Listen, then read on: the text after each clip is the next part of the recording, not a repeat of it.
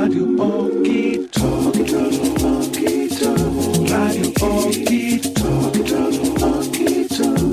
Von Mensch zu Mensch.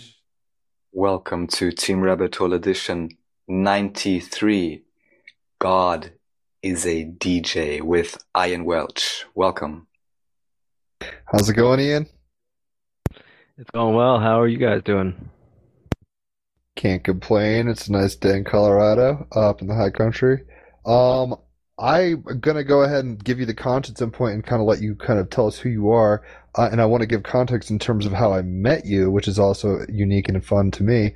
Um, but something we do here on the podcast is describe, um, well, basically it's episode 93, which is a thelemic number, which is kind of funny. Um, but I take those numbers and I break it down for the major arcana of the tarot. And then Raphael will read a card from his Galactic Heritage deck, which I actually just recently got. They're dope. Um, but this 93 is 12, which is the Hanged Man. Uh, very much Odin on the Tree of Yggdrasil vibes, right? I now surrender, thy will be done.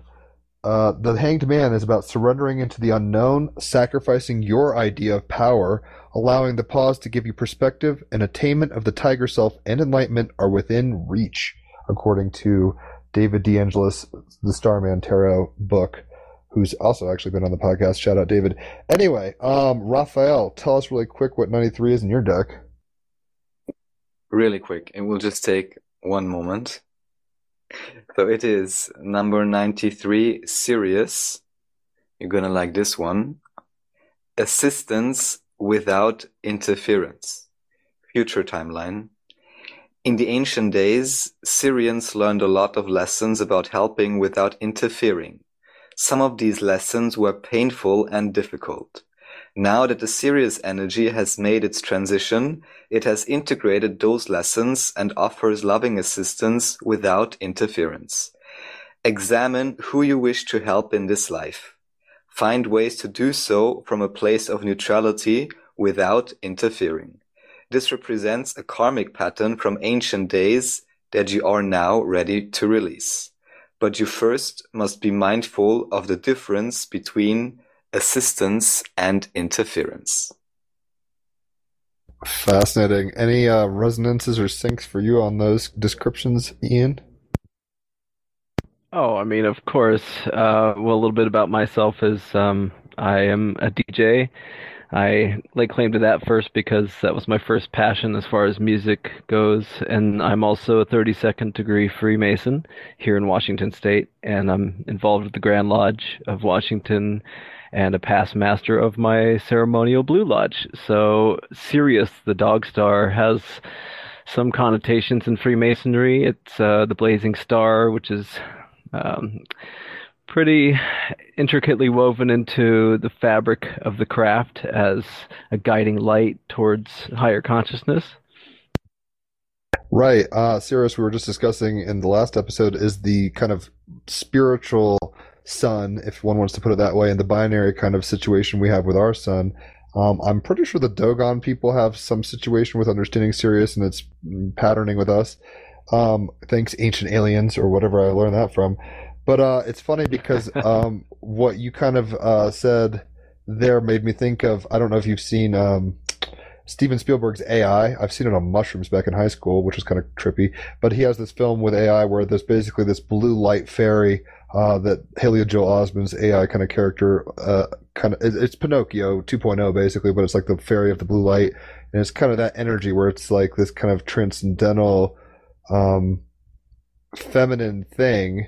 Uh, and in the last episode, we just had uh, our friend um, uh, Liam was um, saying that it's related to ISIS at some level. There's a lot of levels to these things. We're going to go down these rabbit holes most dolphinately. And speaking of dolphins, nice little intro track there. It sounded like, I don't even know, um, Ecco the dolphin from Sega on acid or something. But I will just say how I'm aware of you, Ian, uh, aka D- DJ Bodhi Saifa. I love the name, by the way. Um, long story short, last year I I have a friend. Uh, he reached out to me randomly. There's no such thing as random I guess this was just a sync or whatever. He hit me up. He had heard on one of my live kind of tarot jams or whatever I do on Facebook um, that I'd never been to a festival somehow. My brother's a drummer and he he's been in many festivals. um, Sonic Bloom and stuff like that. And I'm a guitarist. I've played a lot of things, but I just never been to a festival somehow. And um, basically, this kid was like, um, he goes by Neon Felicity on Facebook. Shout out Neon. Um, basically, maybe that's his legal name now. I don't even know. Uh, but the point is, he hit me up and was like, "Yo, I, you haven't been to a festival. I'm going to be volunteering um, with this chick at uh, an, uh, basically an Orca Orcas Island festival, um, Imagine festival. Do you want to come volunteer with me? Like, you can do this and you know get in for free or whatever." And I was like, "Hell yeah!" That was last September. Um, that's actually where I met you. I uh, volunteered for a few days. I was doing stuff, uh, kind of sweeping up during programs or whatever, kind of doing a gopher kind of stuffs. Uh, I ran into you in a tent. You were kind of helping do sound and stuff. And then later that night, I ate a gel tab and I went, and you were the silent disco DJ, and I had such a fucking blast. Yeah, it was, buddy. It was, yeah, dude, that was one of my favorite things ever, straight up. So thank you very much for that. Uh, very surreal to be on acid with a silent disco. You take off, you know, the headphones, and everyone's kind of just like, you know, making noises, and it's just a different. It was very Oh, surreal. for sure, yeah. And I try to create an atmosphere whenever I DJ as well. I mean, I pick my songs for their sonic resonance and try to weave a tapestry, if you will, or an environment that gets people in, you know, up and down cyclical moods and happy, sad, and powerful. And, you know, um, so I'm glad that you could experience that for sure. Well, it was a beautiful festival. As far as the first kind of cherry popping of a festival, I shout out to you know uh, Imagine Festival, Orcas Island, all y'all. Um, and like I said, I was volunteering. Shout out to. Darren for sure. Yeah, Darren, exactly. I haven't met him, but uh, saw him at the festival. He cool guy. Um, so, but the point is, at one point, I was like helping you load speakers or something, and I noticed on your truck a bunch of Masonic G's and stickers and stuff, and I was like, oh shit, this guy's a Freemason, which obviously has a lot of cultural baggage to it, but it doesn't really scare me. Um, and I kind of tucked it away in my brain, and I months went by, right? Like I didn't talk to you. I kind of went back, doing all sorts of shit, came back to Colorado, um, and at some point I figured out I had to go through um, the official lineup and website, and I was doing all this sleuthing, and I figured out who you were, Bodhi Saifa. I sent you a message, and I was like, "Bro, come on the podcast. I have some questions. I think you're, you know, if you're a Freemason, whatever." And you're like, "Yeah, let's talk." Blah blah blah. So that's kind of our context. I, we didn't really hang out much. I watched you. I mean, we did to the degree that I mean, I shook your hand. We talked, lo- loaded some gear, but it's not like we were kicking it, smoking doobies or anything. Um, watched you Which would have been cool set. too. Oh, next time for sure. I don't smoke right now, really, but uh, next time for sure. Um, in any event, uh, your set was sick as fuck. It was really, honestly, an important kind of moment for me, just because I was definitely aware of your kind of building and um, manipulating time space in a very kind of uh, intentional way. We'll put it. Um, so you're really an engineer on that front. It felt like uh, sonic engineer. For sure, for sure. And that's purposeful. intention is name of the game. Um, so anyway, that's I just want people to be aware of how I, I mean we're not buddies, but like I've hung out with you a little, and then I've reached out to you eventually, and we've been kind of kicking the can. I was in Australia, and then you've been busy with uh, doing stuff for COVID stuff. You were saying, and you had a company doing something with that. Um, so we've just been busy, and we got you in here, locked in. I'm super stoked to have you here. I am deeply honored, and everything you said honors me, and I appreciate that. And likewise, you seem like a really cool person. And I've listened to a few of these podcasts, and you talk about some very heady stuff and and philosophize, and that's what I've done always. I mean, every day pretty much is like a weird existential crisis for me, not in some, you know, oh woe is me sense, but in the sense that I just keep re uh, realizing just these minor truths of the microcosm and macrocosm of everything, and it's tripping me out all the time. I mean, it doesn't blow my mind anymore, but it's definitely uh, knocking on that third eye door, you know, all the time. So I'm just constantly seeking answers and digging things up and trying to apply them if they're philosophies and but I'm also raising two kids too, and that's got its own challenges. So I have one foot in the mundane, if you want to call it that, the lay the lay term, uh, householder, and that's the Buddhists would would have called it.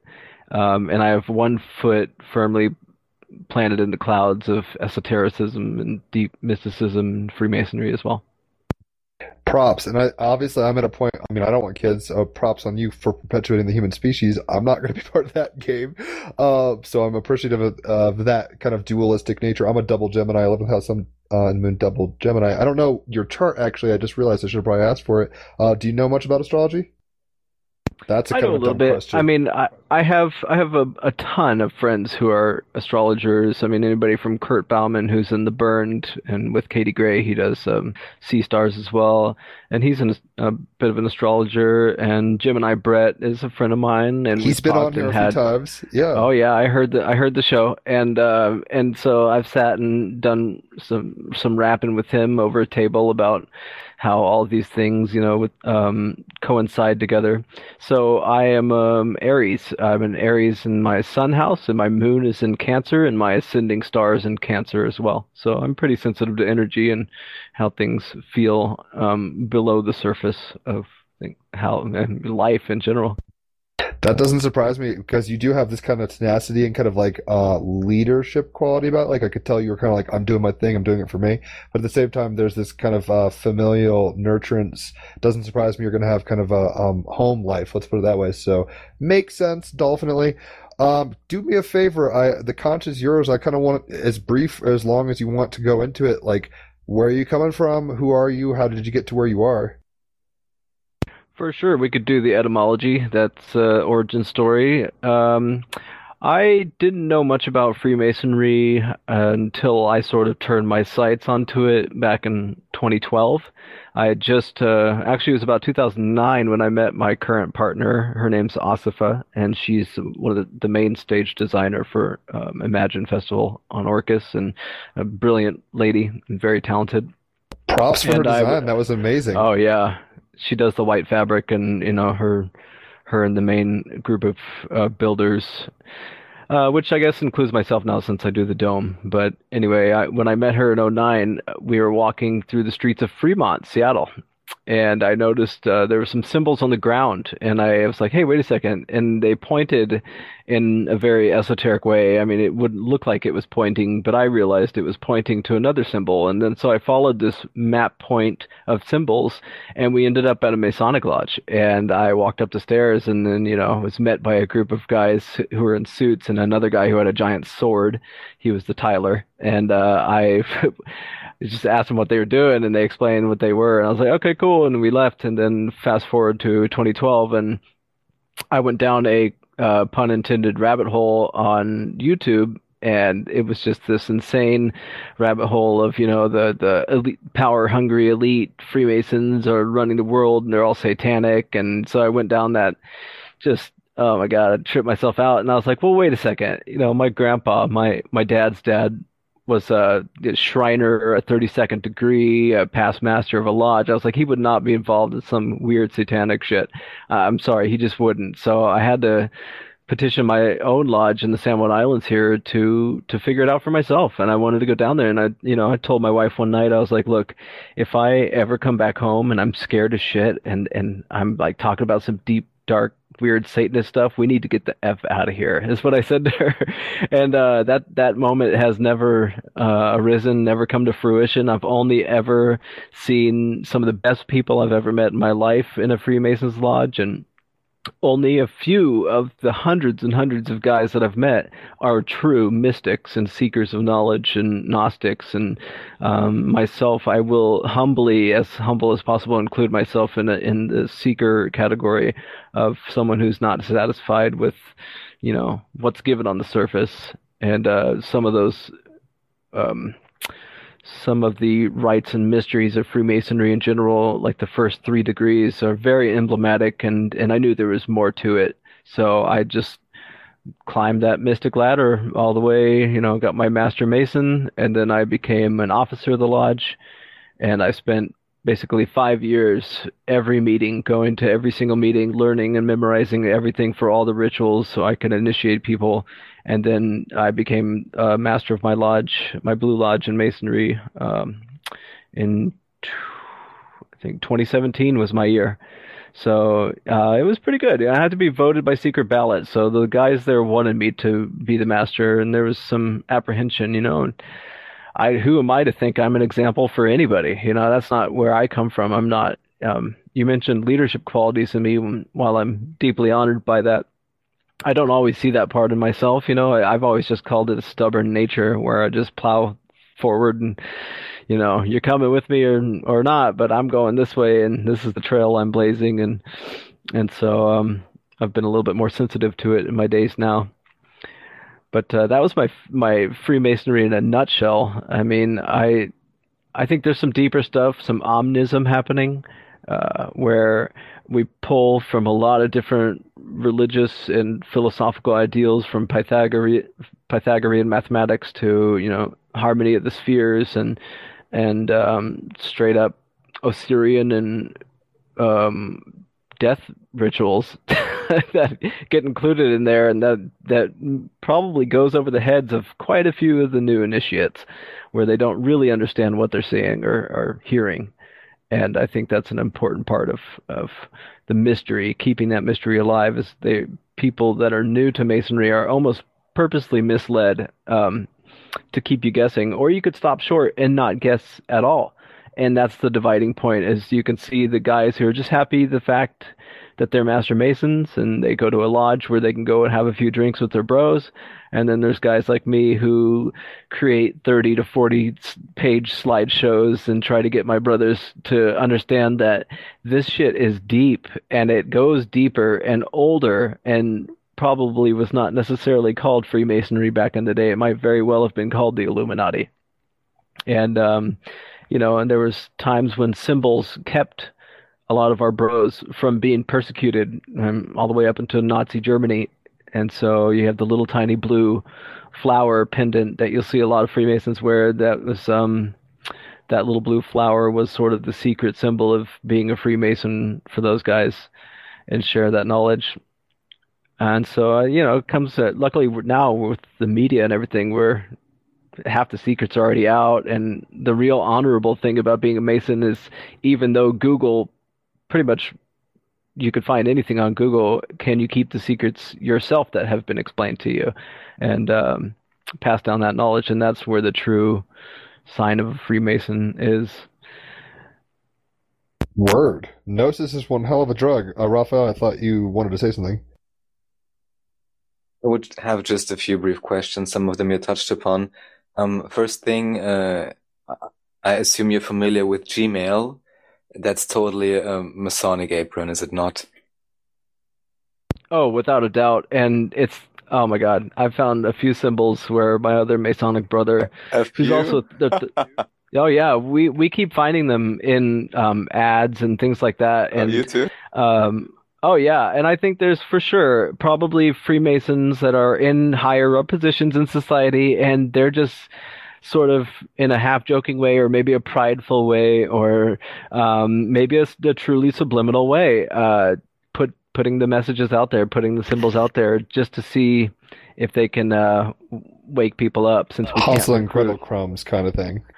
Kind of. I can't recruit anybody. I can say to like a very good friend of mine which i've only done it like two or three times um, hey you might actually like what we do in this lodge um, if you want to come to a meeting but that's about the scope of how much i can extend an offer to somebody uh, we're pretty strict about that we have to it has to be of your own free will that you come to a lodge not just because your bro wants you to you certainly no aren't going to make any ex- extra money i I haven't become rich from being it, and I'm a 32nd degree, and I'm. what does that mean? Other than it's it's really how far each brother wants to push themselves in masonry. So I I'm not satisfied being at the lower rung and, and being kept in the dark. So I'm going to keep trying to knock on those doors and and figure out what it's all about. Yeah, I mean, by 32nd degree, one may say that or assume you should be on the payroll by now if you're master of a lodge. Of course, I'm quite familiar with potentially with all larger organizations. You have quite a few different aspects. Of course, the other thing I was going to get at, which you kind of already touched upon, at least from your personal history, is the whole idea of, let's call it the infiltration of Freemasonry. Or let's just put it in a, you know, yogic sense as we like to do around here in terms of Kali Yuga, the fall of consciousness. So all kind of structures will ossify and you know, create this negative polarity as well, just because it is the time as well. So I'm not one to say this or that group as a blanket statement is to blame for anything. So to me, it's quite obvious there's many different uh, layers. However, still, I'd of course be interested in your personal view in terms of infiltration or in terms of power being misused. Potentially not in the lodges you're familiar with, but as far as I can get it, if it's done that way, then usually there is like several layers of compartmentalization and pyramid structure. And of course, you will not get, let's say, quote unquote, in, get infiltrated into the, let's say, just for sake of argument, uh, satanic, satanic back lodge, you know, if you're not a real good psychopath already, you know, you're not gonna, you know, get invited Yeah, if it exists, yeah. right? Um, Yeah, so um, totally. Just to I think, briefly uh, it out, just very briefly, um, and this is maybe the delineation for me, and maybe what I'd be interested in your view. You already mentioned you like to share information. For me, I really like this uh, kind of division or discrimination that Dark Journalist puts forth with the idea of X share and X protect. And Steiner would be, for example, more part of X share and some other groups that maybe more try to um, sequester information. We've just been talking about the Jesuits on the past show. They may be a candidate, or at least certain aspects of them may be a candidate. They would be more part of so-called X protect. And I find that at the end of the day, whilst it, one must also be really careful about sharing information, just like you put it, and about inviting, because many things, especially this type of knowledge, is not for everyone. Uh, however, I would say there is a basic discrimination for oneself if one is more interested in amassing and keeping information in order to confuse others or keep others in the quote unquote dark and only oneself be illuminated, or whether one is interested in sharing that light, so to speak. For sure, for sure. I appreciate that. Um, well, where to begin, really? I, I think there's two circles of Freemasonry, as I've heard it called before. Um, and uh, some brief history, real quick, of myself is again, my my grandfather, my father's father, is it was a Freemason and a Shriner, and my father was not because he doesn't believe in all that hooey, is what he told me. And uh, I picked up the the you know the baton from my grandpa and kept the the craft going in my family. And I married into a family where my father-in-law is a former Knights Templar as well. so he's um he's an interesting character. But I think there's um, some infiltration. I guess um, America was built on the foundations of a Masonic lodge. It's the government is run like one, and uh, you see. I mean, if Gemini Brett, you go and check out his YouTube video about uh, how Washington D.C. is laid out. Him and I've talked about this. There was no accident there. And the fact that I think that there are two circles in Freemasonry. The one that I belong in, which is all the way up to 33 degrees, and on both sides, York and Scottish Rite, where the York Rite has Templars and the Scottish Rite has the 32nd degree, you know, Masters of the Royal Secret. Um, there's it, it encompasses all those groups, and the the first circle is the outer one, which I belong in, and we're like the PR people. We don't have anything bad to say about Freemasonry because we've never witnessed anything bad about Freemasonry. We've witnessed some bad eggs or bad people inside the craft, but that doesn't denote that the entire craft itself is sullied by those people. Um, and then we have another circle of Freemasonry, which is that inner power elite of one percenters that are also Freemasons, technically bros of mine if I ever met them. But I would never be able to even touch the lower rungs of their echelons, you know, and they might, that small coterie of Freemasonry inhabitants might be the guys and girls on some levels that run shit and run it are running it into the ground like and giving Bilderberger bad shit, basically. yeah, pretty much. I mean, come it on. actually- If if you, yeah, if you don't think that that stuff is happening, then then you're ignorant. Not you guys, but people in general who don't consider that there is. Um, there are active groups out there that understand their connections with each other and their network, and then they use that for their own selfish gain. So that's sort of um, uh, it's just a reality. That's life. And I, I try to work against that, uh, maybe with my own energies, and and I have you know the Buddha's tattooed on my left forearm, and and uh, sort of a reminder constantly to be present and mindful, and the fact that we are kind of living in a, a living simulation in a way where we're bioorganic computers, and so in a sense we're vibration and energy and batteries, if you will. And so um, the law of attraction and manifestation is very real. And and so a lot of what I take from masonry is building my own inner King Solomon's temple to purify myself and um, transmute base thoughts of you know that serpent spinal column brain to higher consciousness that you know I've seen glimpses of on LSD or something in, in previous days, and uh, you know always trying to make it back to that space where we see our inner light. I appreciate that you also have your DJ name being Bodhisattva, Bodhisattva kind of play on words there. For sure, because I think we all have a kernel of bodhisattva in us and the microcosm of bodhisattva energy inside of us. And we're so sullied up and dirtied up by reality and things that are thrown and things that are purposely programmed into us to dissuade us from even reaching these types of conversations. Um, and so it's very much a code, a cipher, a code that you have to break within yourself to become the bodhisattva. So that's sort of why I just, I'm a writer. So I like um, twists and turns and plot twists and, and uh, you know, distracting euphemisms, if you will, and a lot of allegorical teaching in masonry is very much you're taught one thing, but it actually has nothing to do with what you think it does. And and we know that we're doing that. We're purposely misleading some candidates um, to keep them guessing. So it's not all revealed in the in the very beginning, and you're bored. Well, in a weird way, it's like the Tao that can be named isn't the Tao. I think in some way this is. There's a lot of levels, in my opinion, uh, as to what's going on with Freemasonry. Like you were saying, George Washington, the founding fathers, but specifically Washington, was inaugurated in full Freemasonic gear. Like, there's no mystery. Oh, here. dude, Like, yeah. In our lodge, we have a picture of him doing that master's symbol, and so you know, it's yeah, it's it's this country was.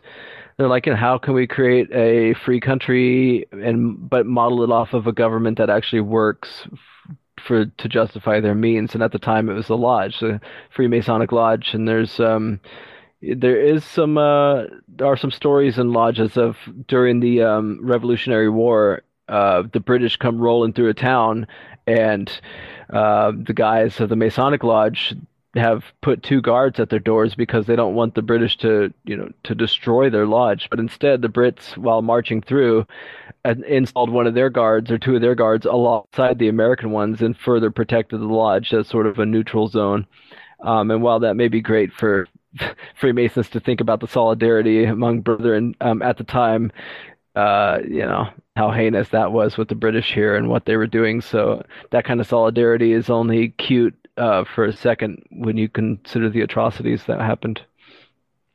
well, in a weird way, it's like a transcendental um, fraternity, obviously, where uh, I think Raphael maybe was talking about this in another episode, but the idea being, or maybe it was Corey Kaplan, I was talking to him about it, where it's like, um, it seems to be um, that how how does one because I look at uh, in a tarot sense um, as you know how would I put this the emperor card being the masonic kind of card where it's like how do we measure and weigh and discreetly organize something as wild as the universe? Because it's this like open source like feminine thing. And it's not to subdue it past a point. I think it's to work with it ultimately hopefully. Um, but the idea is there's better and worse ways to do that. And for a long time it was like genghis khan and you know i'm gonna you know meat's back on the menu boys and kind of this kind of horde mentality and like uh, almost a nietzschean will to supremacy through violence and stuff. And it was a very dark place to be on Earth for a long period of time. Like if you didn't know the people around your campfire, you'd kill them or whatever. Just or you know you'd think Yeah. you could be killed. So The end of the Kali way- Yuga, in a way. Exactly, exactly. It seems cyclic, um, but in some weird way, I think of if, at least in terms of a positive spin from a neutral perspective, because I'm not a Mason. Um, I'm interested in it to a degree, but I feel like um, thanks to uh, Randall Carlson's uh, Joe Rogan kind of appearances, I think he kind of gave away some of the mystery because he was like, "We're uh, not all of it, but like it's like it's we're doing as above, so below, as within, so without, kind of pageantry in some weird way, like um, astrological." That's a good and- description, actually. That's pretty accurate if you want to think about that. Um, uh, the reality is, is, um, and not to betray my bros, uh, because I don't know how a lot of the ritual is done in every single lodge. Uh, as far as okay, so the jurisdiction goes like this: every state has a Grand Lodge in in America, and that that Grand Lodge establishes the rules for all its subservient lodges in each city to to follow. And it's their canonical rules where they can't be changed except by voting and voting has to be taken place by you know up to 200 plus people at the grand lodge which i do every year. And it's a it's an intense voting process. And we use nowadays we use this you know electronic voting cards which makes it easier. But um, i've seen votes that are really good ones um, get tabled for years. Um, but the most recent vote that i did appreciate uh, for good reason from for my own personal desire was the fact that we could change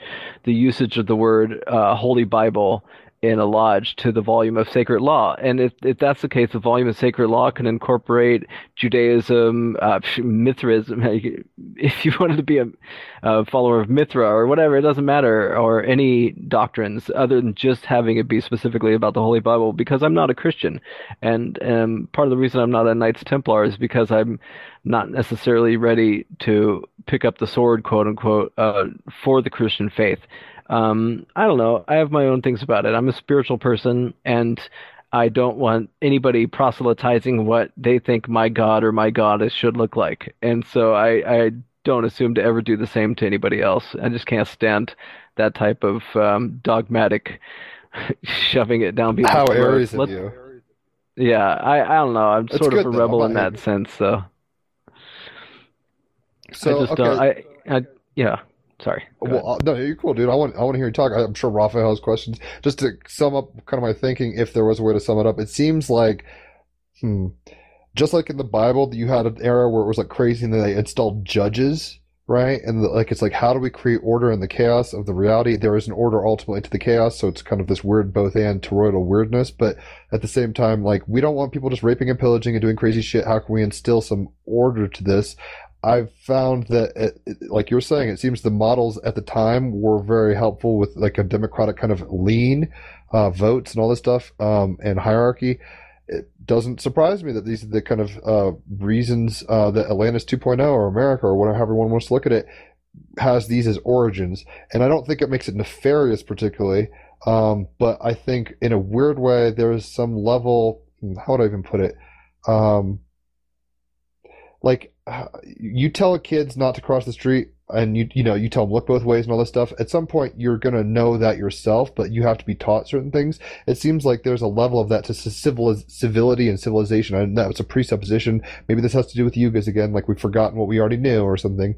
But um we've found ourselves in a time when it was very violent chaotic and um probably more um uh, frightening than we really think of even in terms now. Like it's not fun to watch planes sma- smash buildings or quote unquote or you know COVID and all this kind of stuff. But like the existential climate at one point was much more ratchet. Life expectancy was much lower, largely probably due to just stress and stuff. So in a weird way, sometimes it needs there needs to be an emperor card that doesn't, or you know, and a hierophant card. It doesn't necessarily negate the high priestess or the empress card, you know, the feminine. I don't, uh, but that's kind of how I've looked at Freemasonry, where it's like an attempt at some level, kind of like the architect in the uh, Matrix movies, where it's like I'm I'm making this a design, I'm implementing it through logic and reason, and it's kind of colder, but it's it's going to work. Whereas you know, intuition and feminism is maybe more what you kind of allude to being your personal kind of flavor, like more paganistic um nature stuffs and there's a place for that. There's a place for both. Uh but at least when you're building a new reality um on a, you know on the indian burial grounds or whatever the fuck we did here uh it seemed like we had to kind of light um take a light in the darkness of the unknown to ourselves with a sword uh to kind of clear the the jungle overgrowth or whatever and create kind of a safe zone if that makes any sense Did we though? I mean, if I could be the the devil's advocate here, it's just you know I I am a, a Caucasian person. I'm a white person, and um, I have a direct bloodline to Thomas Jefferson. It's in my ancestry.com in my tree. It's right down my father's line. He was my great great great great great great great great grandfather, and uh, I just you know all the the the murder and the blood that we're build our houses on top of. It's just so ridiculous to me. Um, but that just again falls in, in line with my daily existential crisis about being awake and what that means and how sensitive that makes you or makes somebody who, who feels awake, you know, in a way. And uh, I don't know if all that bloodshed was necessary and that repositioning of people and uprooting of things.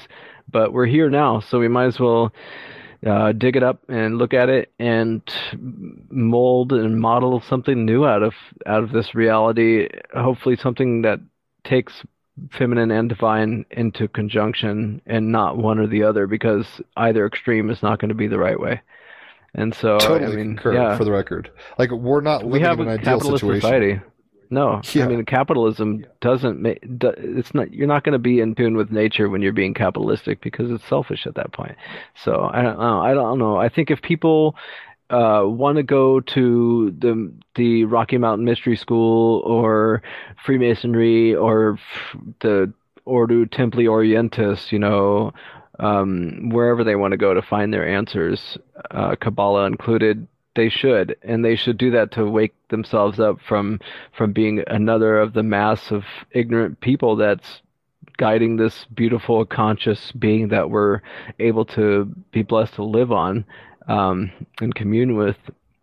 You know, we're driving her sort of down. but I'm not too worried. I think the Earth has uh, backup plans, and she can shake us all off if she wants to, like fleas on a dog. So, and uh, a lot of ways, we kind of are a plague on this place. So I think any earnest attempt to find light in this day and age, that inner light, uh, that as above, so below, should be praised. And and as long as it takes you to a place where it doesn't hurt anybody else and it doesn't interfere with their own well-being and their spirit and their their calling, then good to go. That's my opinion on it. Exactement. I'm a very libertarian. I totally hear you. Um, and there, like, it's kind of every. I heard. Uh, I don't know who the Bobby, whatever Baba, somebody from India was saying this at one point. But basically, it's like the uh, gnosis and epiphanies of the West have been. It's our karma to do this. I mean, I don't know where your presuppositions lie. I, Raphael might want I've to talk heard about that too.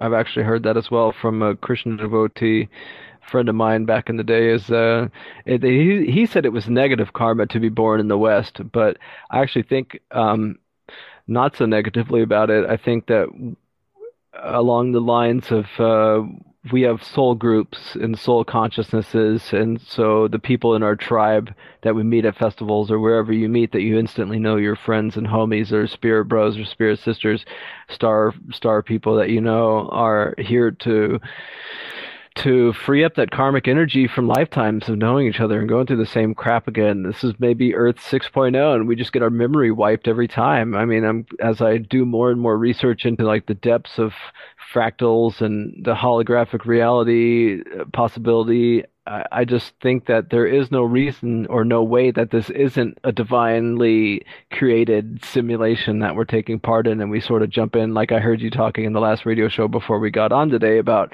uh, the life of Roy and Rick and Morty. When I saw that, I was like, oh, smack my head, my forehead, because this is exactly what we are living in, kind of. Wasted your 30s watching birds? Kind of thing. Yeah. It's, he's kind off of, the yes. grid. He's gone off the grid. Totally. No. Uh, go ahead, Raphael. Uh, yeah, so of course I totally lost my train of thought. Just I wanted to to pick up exactly where I left it, but just keep going. I'll remind myself in a second. Well, kind of what we were talking about is like hmm, the kind of conundrum because it's a paradox where it's like we're being birthed through tension and and division and stuff, and it's like like I, I, when I said like America's this great thing, I'm not such a patriot and a nationalist or anything like that. That I think there hasn't been. It's been rough. It's been it's been at the expense of All right, I entire remember. nations. Go ahead. So, um, Ian, you were talking about, uh, you know, this, how you say, a daily existential crisis or something to maybe, uh, Yes, ex yes. accelerate that even one step further. My still current, one of my favorite research topics is Tartaria, which you may have heard me mention on some other podcast around here as well, which also includes the idea of mud flood, of reset civilization, something like a, let's say, more recent Atlantis potentially and in regards also potentially again to Freemasonry or what is called Freemasonry, because thanks again for your explanation. And of course, it's perfectly clear, just like in pretty much almost any organization, even if one may say ideologically some organizations really have big issues, but usually still most of the people being there really try their best, do their best and are even positive. There's usually always just very few that are the real issue. And then I guess just they gravitate towards organization, which, for example, with Freemasonry may have a degree of secrecy already inbuilt. So that may just be a preferred recruitment or infiltration target, basically. So, um, but that aside, yeah, just to mention uh, Tartaria and also including the idea that potentially many of the so-called Gilded Age mansions, and I call them imperial, like the old style huge buildings. Today's there are like post offices and uh, justice buildings and all the nice stuff, basically. And Very also, you look- neoclassical.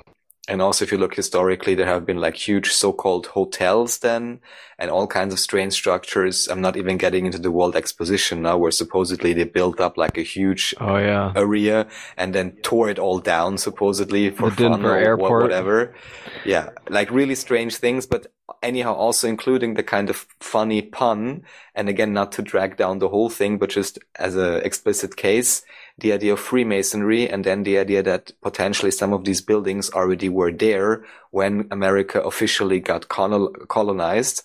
And, um, that this was also part of the haha Freemason, that it was just Freemasonry already being there because especially during that Oh, time you have Yeah. you have actually very very few people usually even in Austria like usually very few architects or something who are credited with basically building everything in record time and that's just something that's a bit strange to me It's physically impossible if you think about it. But I think uh, I think at this point, what bums me out is is so many cultures spent uh, massive resources to burn books and to and to erase and smudge out historical truths. And so um, I think why people uh, made things like hieroglyphics and, and stuff and hid and hid them in dark caves and places where they would be found in the future is because there was something so important that they wanted to tell the future generations and they knew that scrolls and papyri and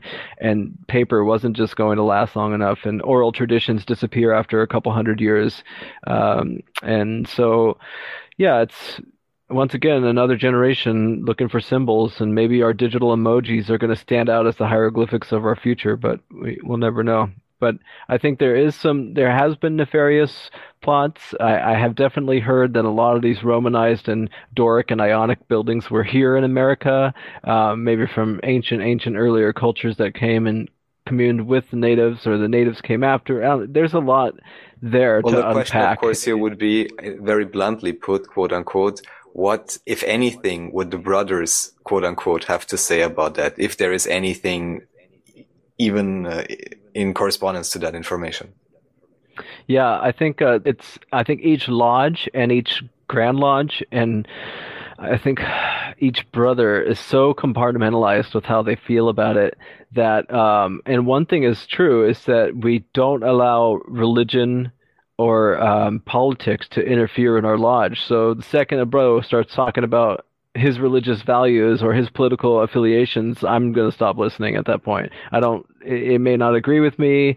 And uh, there was one situation where a brother wanted the lodge to raise money to send his son to Israel um, on a religious pilgrimage. And there were a couple of people were like, yeah, that's a great idea. And then the rest of us were like, no, that's not what we stand for. If one person has that done for them, then everybody has that done for them, and the and the, and the rules that uh, are supposed to keep a lodge undivided are broken. So I think that um, plays in, into some of the compartmentalization that happens. So it's really hard to get a thumb on how people across the country, especially affiliated with Masonry, feel um, in this spiritual and esoteric sense. I'm just saying, guys, when I was master of the lodge, uh, I had an opportunity every time that I did a lodge meeting to have an like a few, like maybe 10 or 15 minutes of an education. So I called the lodge down. I, I made everybody, you know, like get up and go out into the ante room and, to where we had a projector. And I literally put on um, slides about what each of our symbols has in their deepest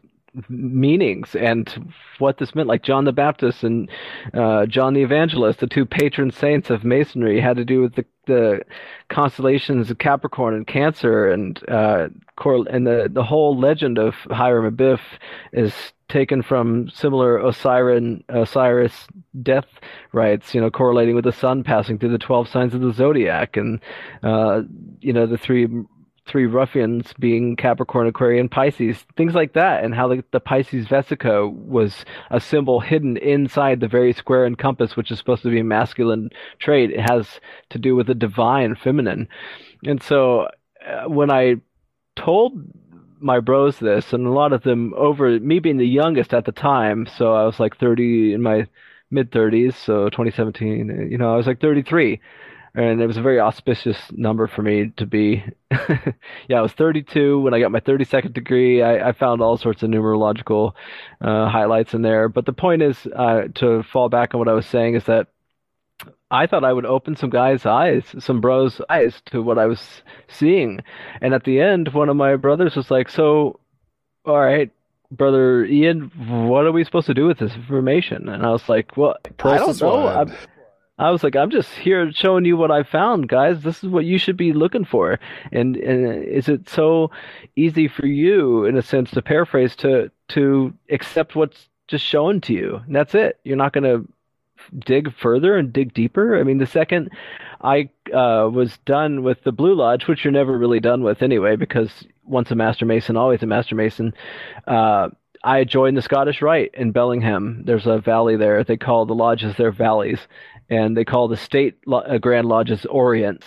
And so I was at the valley, and and the one of the first symbols and I'm not betraying any secrets by telling you guys this. I'm being mindful of that. But one of the first symbols I saw in the Scottish Rite Lodge was the uh, the the tree of life, the Sephiroth. And so I was like, okay, I did it. I'm here. I know these guys are onto something good. You know, and then the the next, uh, you know, 28 degrees that unfolded were definitely uh, succinct and on point with what we're talking about as far as teachings in omnism and pulling from every different religion and the symbols that were sacred across multiple cultures um, are still found in Freemasonry. And the pillars of Freemasonry are woven into the tree of the Sephiroth. And uh, one brother and I are even going so far as to diagnose each officer's position in the lodge when they do the little back and forth, sort of like a tennis match, uh, what that means in involved with the Sephiroth, as especially Da'ath, the hidden the hidden orb, and so um, uh, the patron Saints John and the two pillars uh, denoted B and J in each lodge have to do with strength and wisdom, um, are also emblematic of the Kabbalah and the Tree of Life, and so bringing severity, this to the, mercy, yeah, yeah, and I tried to tell these brothers this, and a lot of them just don't want to go there. And I don't know if it's cognitive dissonance or um, bias, but uh, well, for those of us to see, you know what I mean? Some people just yeah, aren't going to exactly. And that's inside the craft. So there's more mystery in the craft that a lot of the brothers won't ever delve into. And there's a few of us that are uh, sitting there with our eyes open and our ears open, and we hear and we see, and we're we're waiting for the rest to catch up. Well, that's kind of how it is. I'm totally on that wave. I think, I mean, I don't know. I think there's some term called like um, a, a mason at sight or something, like somebody who's not initiated, particularly in the lodge or whatever, but like you kind of woke and kind of get it kind of thing. I feel like on that wave. Like I've been getting initiated multiple levels through, I mean, when I did DMT uh, back in 2011, long story short, I found myself in a fucking temple talking to fucking Anubis and Isis and having Kundalini activations and all sorts of crazy shit. I don't Oh, know if that's for everybody. Jim, you can't just skip 33 degrees. I, I think you can. I mean, some monkeys can, maybe, and that doesn't make monkeys better or worse. I'm not really getting into that point, but I think I let's put it this way: I think people who are true seekers, you what you seek is seeking you. You've said that before, Raphael, right? I think that's a Rumi quote. Um, Indeed. that's where I'm at with it. I've like, I mean, I'm a double Gemini. I'm a student of life, and I think one has to respect mystery with a capital M because I think there's some behind the veil things that might not be able to even be uh, actualized or understood in a human conceptual form. Exactly. Yeah. Deep mysteries, like uh, you know, humans is a black humans hole? are always trying to yeah i mean humans are always trying to um, internalize something and find patterns and things and find meanings. And we have to know who god or goddess is. We have to we have to know the math behind fractals and why they're so important in sacred geometry. And i just think that we don't necessarily have to but we want to. And maybe that um, will get us closer to the divine. But uh, i mean i I subscribe to Buddhism and a type of spirituality where that closely resembles pantheism and omnism and all the isms with the Gnosticism thrown in there, and especially the Kabbalah. Give me it all if it if it sort of speaks to my energetic body and it's something that I familiarize myself with. Um, but it's it's so hard to to say what's right You know what I mean? And we're still in such a divisive time that uh, I just keep my mouth shut now. I want to wake people up and, and shake people by their shoulders and, and like turn them towards trees and how plants scream when you think about cutting their branches and you know animals are aware of us and, and are you know it goes so deep and, and there's a lot of people who just want to stay asleep and um, They just want not to drink. Budweiser and watch football, all that jazz. Yeah. I got you. Not my not my kids, not my wife. You know, we're all Well, on that level. way, the whole the whole this gets tricky because this gets into other models altogether. And what you're talking about in terms of um, syn- syncretism, like grabbing with the best of from like you know dream Dreamweavers are not biblical, but they're awesome, or Yes. whatever, like that kind of shit. It's it's basically I honestly think there's a this gets into the Hopi prophecies, the Rainbow Warrior, and all sorts of stuff like that. But I think in some weird way, because what is a Rainbow Warrior? It's like colors of the whole thing, like light body activation stuff, Bodhisattva stuff. I think there's a crew, and I dare I say, I mean, I don't know your chart, but I'm a Pluto and Scorpio generation. That's Pluto and Scorpio is like death of it's the transformation. I think we're, I mean, this is an apocalypse, whatever we're part of for the past bit minute, and it got really ran, rampant during the military industrial complex takeover after World War II, which is kind of a tricky time that Eisenhower's like, yo, watch out for these fucking creepy dudes who do Yeah, not give a fuck. because they'll create their own revenue. They can create their own revenue for war. They don't need to drum the the drums of war anywhere to Congress and have the people, you know, predominantly decide if we go to war or not. The mil the MIC pretty much grants the government the ability to just wage war anytime they want. Right. And here's the tricky part for me. Okay, so what I was kind of saying is like I think that dare I say we've all chosen to be here right now and we're kind of all tap getting tapped and like waking up and all we really have to do kind of like Morpheus was there. Like, let's put somebody woke Morpheus up. He wasn't the first fucking monkey out of that matrix. So he kind of does his thing and Neo in that model is like seeking. Like he's seeking his whole life, passing out, having books like Simulacrum and Simulacrum or whatever, which is basically about simulation theory in a sense, in a philosophical sense um, and getting into places where not everybody can tread. These are. It doesn't make. It, it's how do I even put it? Even in the Jewish temple system, it's like there's a general court where people can kind of trade and do things. There's a, a worship center, if you want to put it that way, where like Jews who say they're Jews are going to learn. And then there's like a holy of holies, which only one dude can kind of go into and talk to the presence of God or whatever. Which I think I found interesting. You said the only thing because I had asked about Freemasonry at some point to you, and you were like, all you have to do is believe in a higher power. Which it's like nihilists. I That's can't true. like you know like Yeah, I mean, do it. your higher power could secretly be Satan if you wanted it to be, I guess. Uh, the reality is is that there is a Holy Bible uh, in most American lodges, um, at least lodges that may be really rural in the sense that a lot of the city lodges that I've heard It's like about have a conservative to- culture. yeah, kind of. They have a Torah and uh the Buddhist Book of Living and Dying is available at some lodges as far as the, the volume of sacred law goes. But at my lodge, you know, we had we have just a Bible, and that's why that law that got passed in Washington Grand Lodge of saying volume of sacred law, not just the HB Holy Bible. I was like, thank you. I don't want to just be, you know, succumbed or sequestered into some religious dogma just because it's there and the good old boys wanted to remain there. And so um, I would just omit that divine source whenever I was taking obligation and just I, I'm not necessarily a believer in a, a masculine creator god. I think it probably more or less has to do with the conjunction of masculine and feminine, more hermaphroditic. It's Ain Sof. being- Yeah, it's beyond duality. Yeah, exactly. It's and, on the and logo, since we just are like I said, right? Yep, yep. And so there's a lot of uh I still I think I think patriarchy is still clinging by its fingernails to to remain the stronghold in in the country and the world right now and it's just such a shame. Um Well, it's like Star Wars. just- I mean, look at the movies that are dropping. As within, so without, like the culture is I mean, Hollywood to a large degree is a scrying mirror for us to see our psyche on. I get there's programming and all sorts of weird shit going on. It's not just like an innocent situation necessarily, but at some level, it's a reflection in terms of the Dude, collective is consciousness. there's Masonic programming. There's Masonic programming in TV. I've seen it in some of the shows my kids were watching. I was like, I stopped and like looked up from my book and I was like, "What are you watching? What is this? How what? Do you know what that means? It's like i can't remember the show right now but it was definitely like oh i mean anytime you hear the word on the level or, or square you know or something having to do with that it was like purposely in the in the 1930s and up to the 50s uh, freemason jargon was interwoven into our culture to sort of keep that that sort of idea in the back of people's minds. Um, and like you were saying all that jazz a couple times you said it today and i just got done doing the uh, uh, dancing and singing in in uh, Chicago at the theater here on Orcas. So it's funny we just did all that jazz.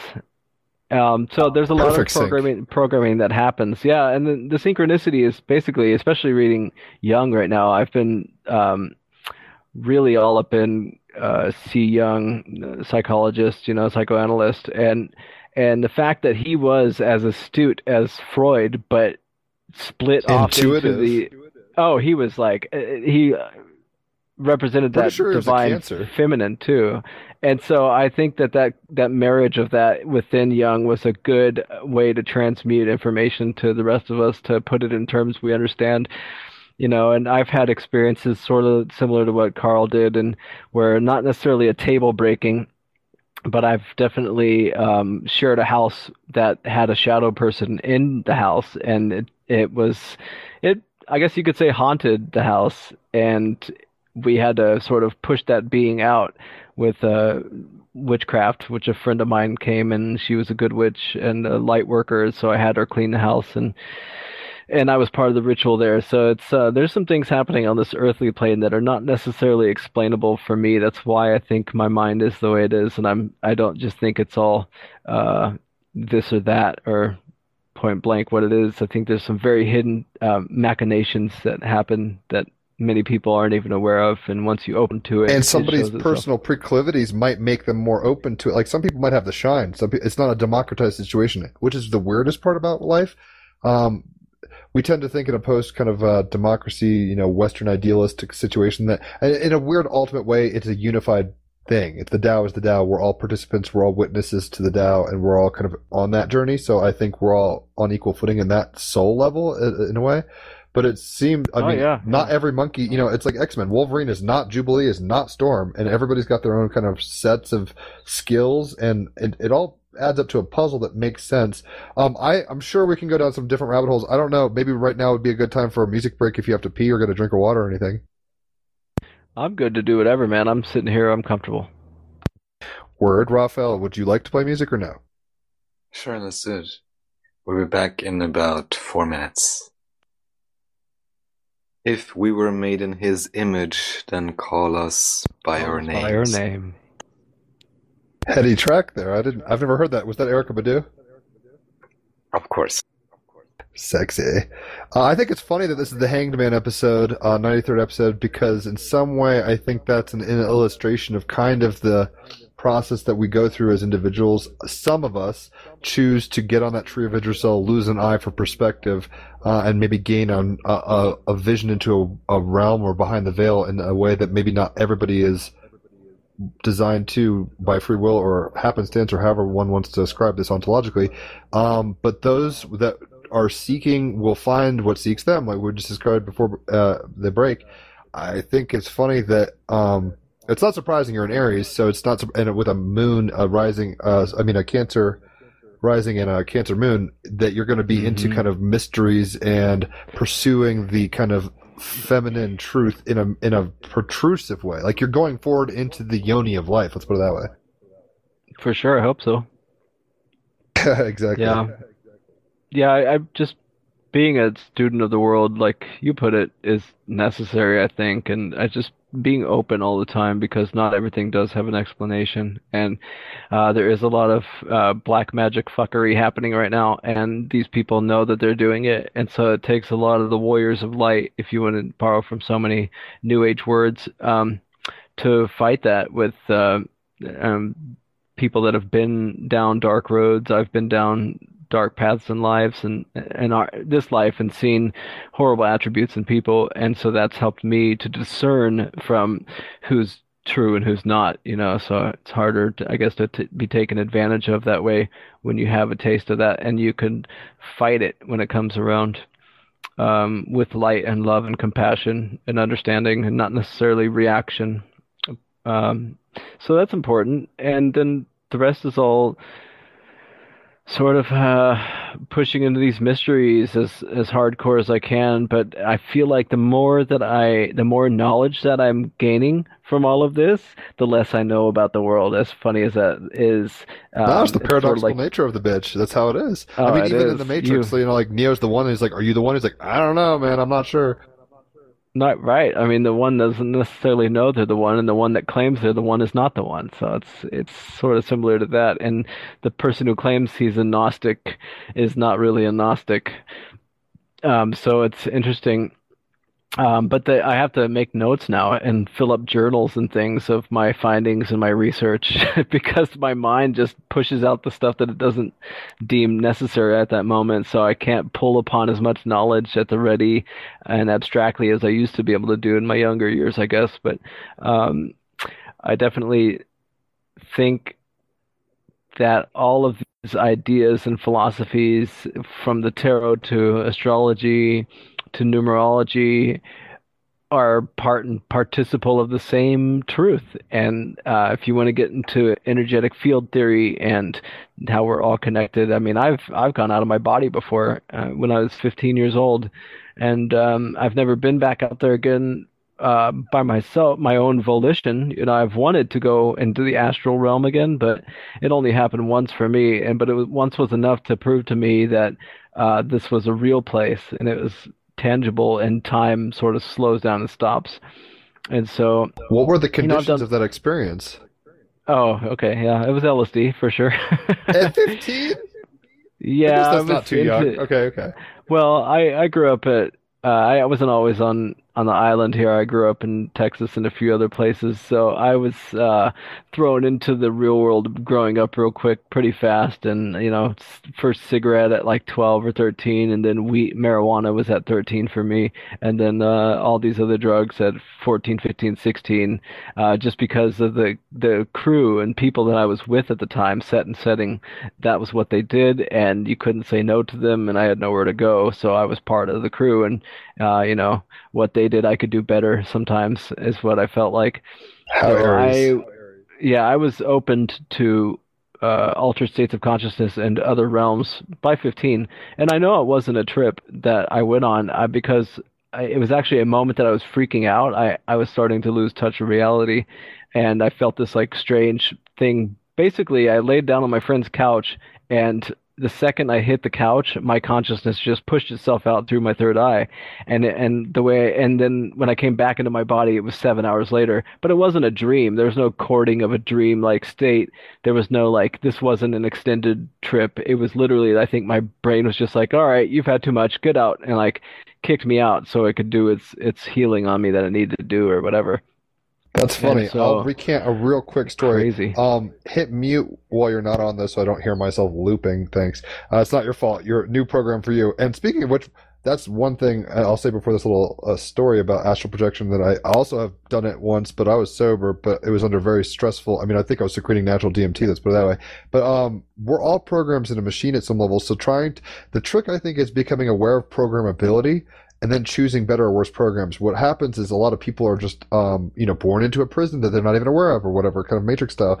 And that there's a moment in kind of individuation, it seems, where you punctuate and say, oh my gosh, it's, like, you know, black iron prison and oh, this is all fucking matrix. Oh my God, oh my God, oh my God. But it's like, this is where, uh, it seems to be the happening place of the cosmos, at least in a lot of, like almost a slaughterhouse five kind of way. It's like, this is the party in a lot of ways and of experience, of dualistic experience. So, um, kind of reintegrating into the programmability and trying to program yourself. It seems like it's part of what the Freemason thing is. It's like, look, you're an engineer. Let's engineer you. Like you can do this yourself. You've chosen to do this, and not everybody's going to do that.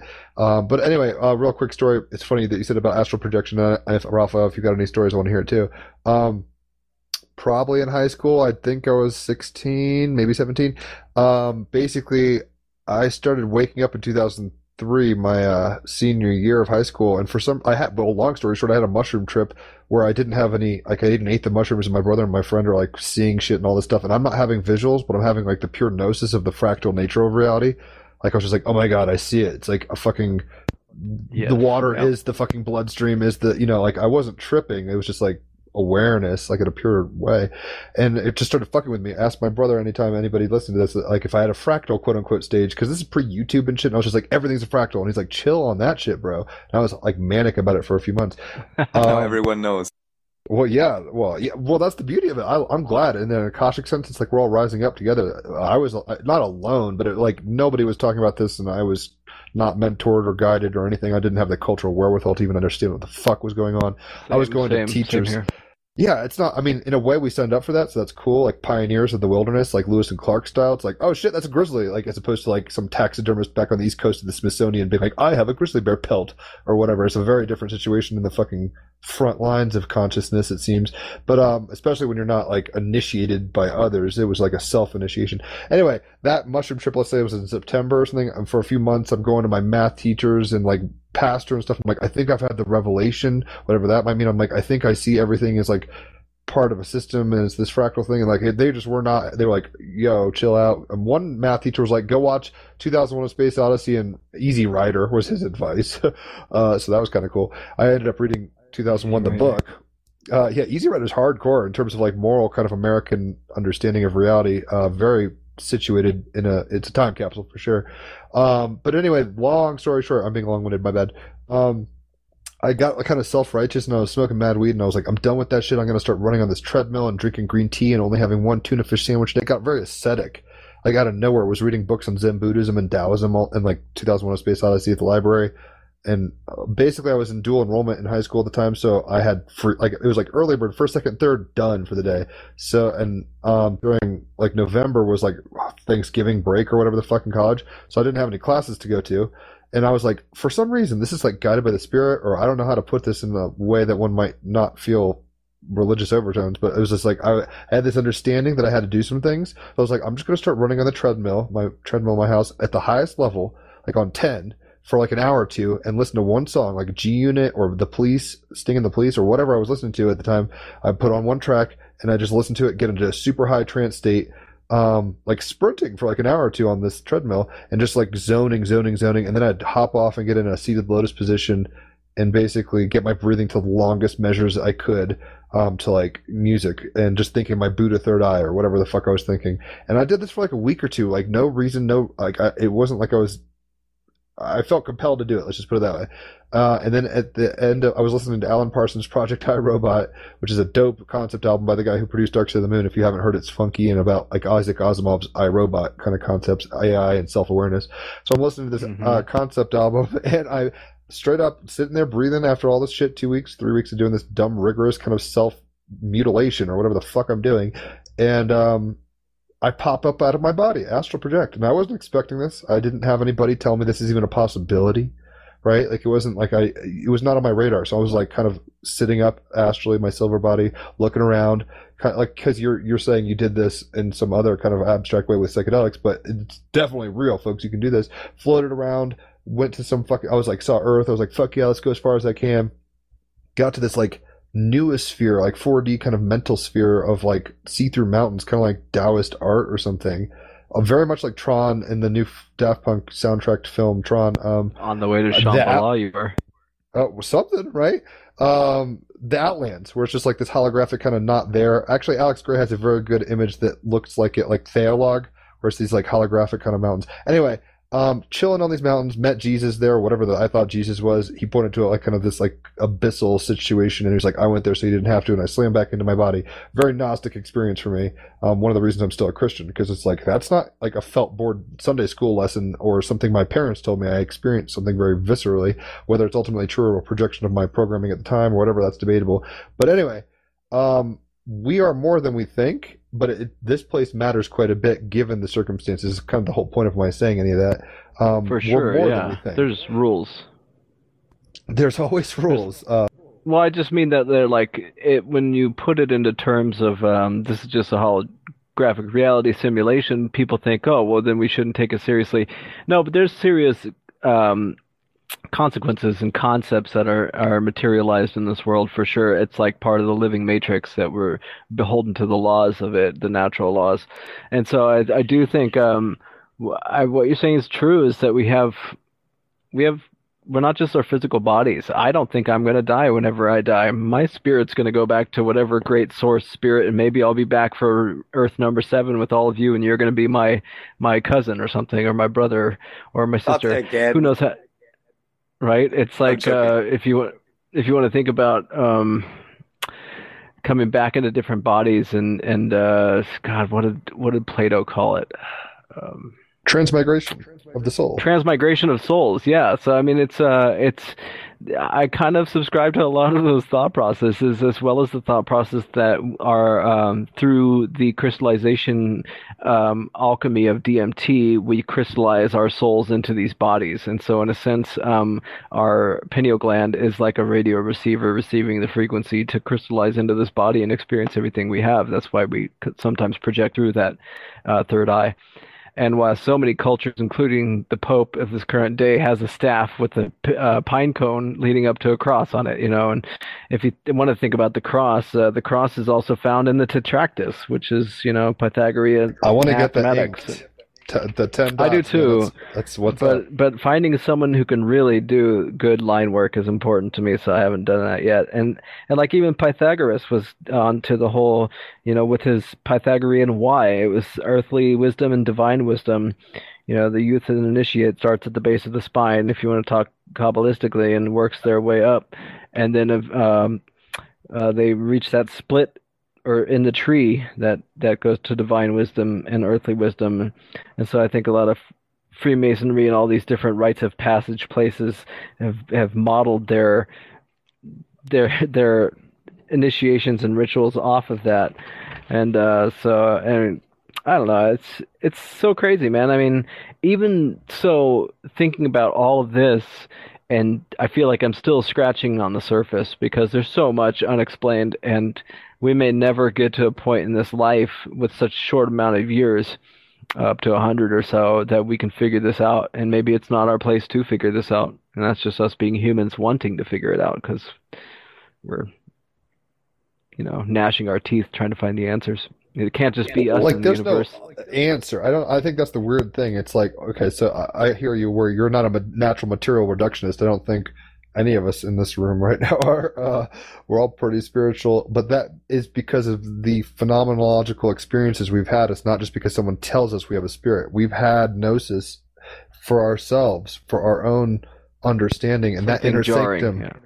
Yeah, dude, and it's crazy. When you're saying Solomon's Temple, you're building your inner Solomon's Temple. I think not everybody initiates into doing that. Some people just want to kind of like, and it's in a weird way. I have to pull back and say that's their karma, that's their choice. You know, they get to choose red pill or not. They get to choose if they want to be Neo or just like Cypher, basically, and like ignorance is bliss. it It's so true. Yeah. Yep. It's so true. You're you're associating it with the Matrix, and in a lot of ways, uh, that movie hit the nail on the head with um, metaphorical uh, ideas about what's happening in this reality. And and once you take that pill, though, to wake up, man, and I've said it time and time again since I quote unquote opened my eyes. Um, you can't really go back to ignorance after that point. So, so everything is uh, a new revelation every day that you wake up and can experience the mysteries of life again. It's, it's crazy. And um, yeah, I think uh, Freemasonry is great, and and so are all the others, though. You know, all those other um, Thelemic magic practices, and um, I don't even care about the Satanists. They can do. In fact, one of I know, I've known one Satanist in life many years ago, and I don't even think that they thought that they were truly a Satanist or understood what that meant. But I think their whole main line is like what Eliphas Levi said, which or Aleister Crowley, that thy will be done. You know, thy will is the whole of the law, and they just want to be free to do what they want to do with, and not be proselytized uh, to about other religions. This is the So, 93rd I just- episode. I think it's funny that's coming up because at the end of the day, like I'm not a left-hand pather. I'm not into Crowley particularly. That's not my flavor. I think just like Anakin can go kill a bunch of Padawans and get dark energy stuff. It's like there's other ways to do that. You can kind of be Yoda and chill about it. I'd much prefer that. Um, but at the end of the day, we are all necessarily doing what we want. Like that is what's happening. We are ob- we are observers in a in a neutral kind of holographic reality that influence the dimensional kind of coordinates of the multiverse that we're in, and we experience the lessons we need. And then it's like it's almost like group solipsism is how I always put it, where it's like you are. I mean, I kind of live between two uh, mantras, if you want to put it that way. All you touch and ever, all you touch and all you see is all your life will ever be, which is a Pink Floyd line, which is like existentialism Oh, yeah. essentially. You know, it's like I can't tell you what being a black woman is like, or you know, uh, you know, transsexual, or I, those aren't my reality tunnels, so I can't really speak into those things. But at the same time, uh, Neil Young says there's more to the picture than meets the eye. Having that humility, understanding that my perspective isn't the perspective, and kind of living in that tension allows me to kind of move freely. But Raphael, you've been kind of quiet. I'm kind of curious as to what your perspective is on um, just you know being in, in uh, a diamond in the lotus or something. Something. Kindly be slightly more specific. Well, I think what happens, maybe I'm tripping because let's just say this COVID situation. Uh, uh, I mean, I'm into astrology. We had this massive uh, Capricorn and uh, or Saturn and Pluto conjunction in Capricorn, which is about institutions. Um, the North Node was in Cancer, and now it's in Gemini.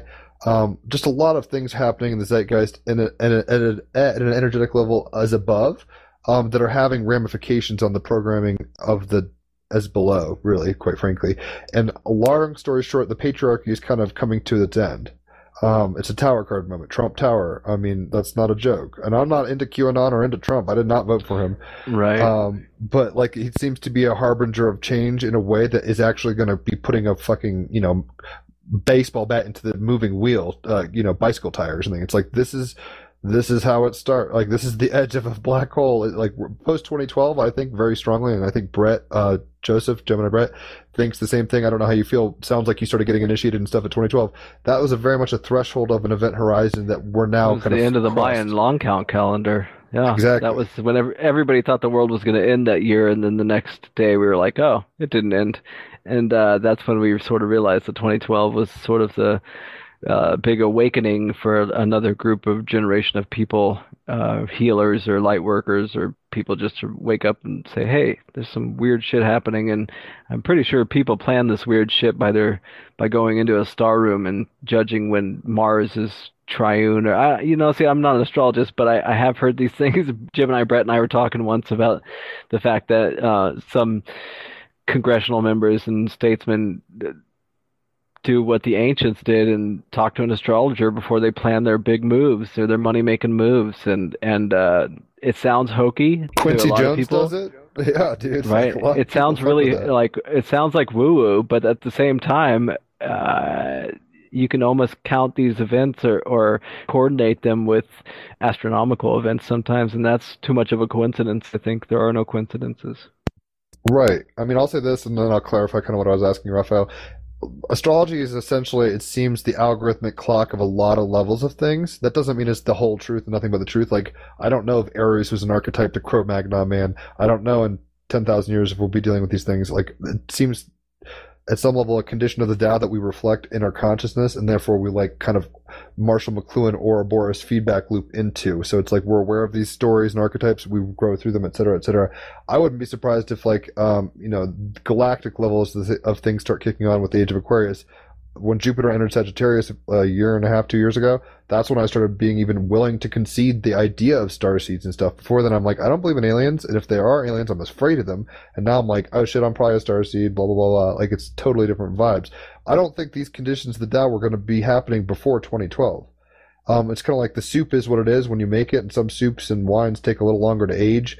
We're in a in a I don't even know like a crib or melting something of pot consciousness. melting pot Well, Jung would say, yeah, we're in a soup cooking ourselves or whatever, right? So it's like this is just Pretty this big yeah. alchemical apotheosis. Um, we're all one big thing, experiencing self individually, and then learning through the kind of um, like a coral reef is like a mass consciousness of nodes. It's kind of like that, where it's, it's like like, it's one an big thing. osmosis that happens, or the hundredth monkey syndrome of generation of humans, when maybe so many, uh, uh, as far as parameters go, so many of the humans awaken, it causes a paradigm shift, and that's sort of like the hundredth monkey, where uh, 99 monkeys were washing their fruit in the river, and finally, when the hundredth monkey did, monkeys of that same kind all over the world were doing that, almost in a form of osmosis, where there was no way they could have translated that information to each other other than by some akashic method or some su- supernatural way or superluminal way, whatever you want to call it. Right, language fails. Quite frankly, I'm a double Gemini with Chiron and Gemini, so language does fail at some point because when we say like metaphysics or supernatural, it's like you know any technology undiscernible to us is magic, right? Kind of thing, uh, Arthur C. Clarke style. So Yes. Yes.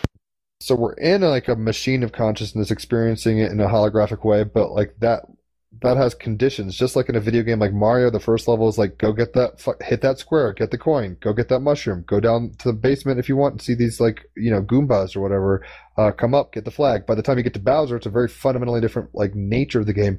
Long story short recently the astrology has been such that it's like Bowser's are like I mean this is the whole David Icke situation coming out recently saying you know just all levels of things. This wouldn't have happened before the internet. This wouldn't have happened before kind of the temperature of the room was at a certain place like now we're having like you know you can't have mushrooms grow kind of in a Terence McKenna stoned ape theory um mushrooms have to have certain Right. conditions Yeah. like desertification fucks it up and that's why we might have switched from you know mushroom cults to like alcohol cults basically but To solar worship cults. Yep.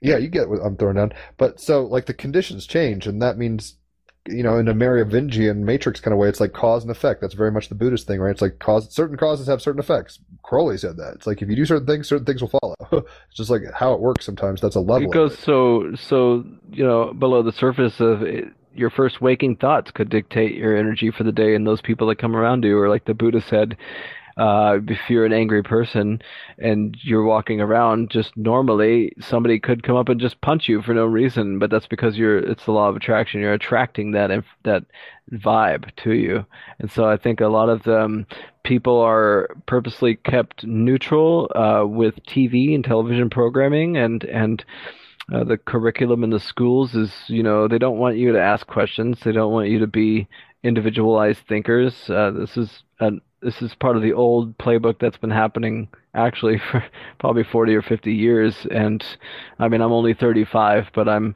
awake enough to be like, hey, man, we're the wool's being pulled over our eyes, and and a lot of subversive ways of look over here. While this here is happening over here, but don't look at this, look at that, and um, uh, it's like there's an old expression having to do with the crown and the tiara and the church and how the the mob of people are the ones that um, execute the punishment uh, because we're followers.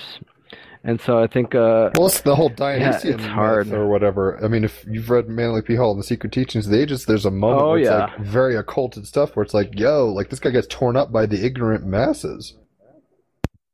yeah, so that's right back to Osiris again and his being torn to pieces and Same as it ever was, as David Byrne would say. Very fa- one of my favorite Scotsman, probably.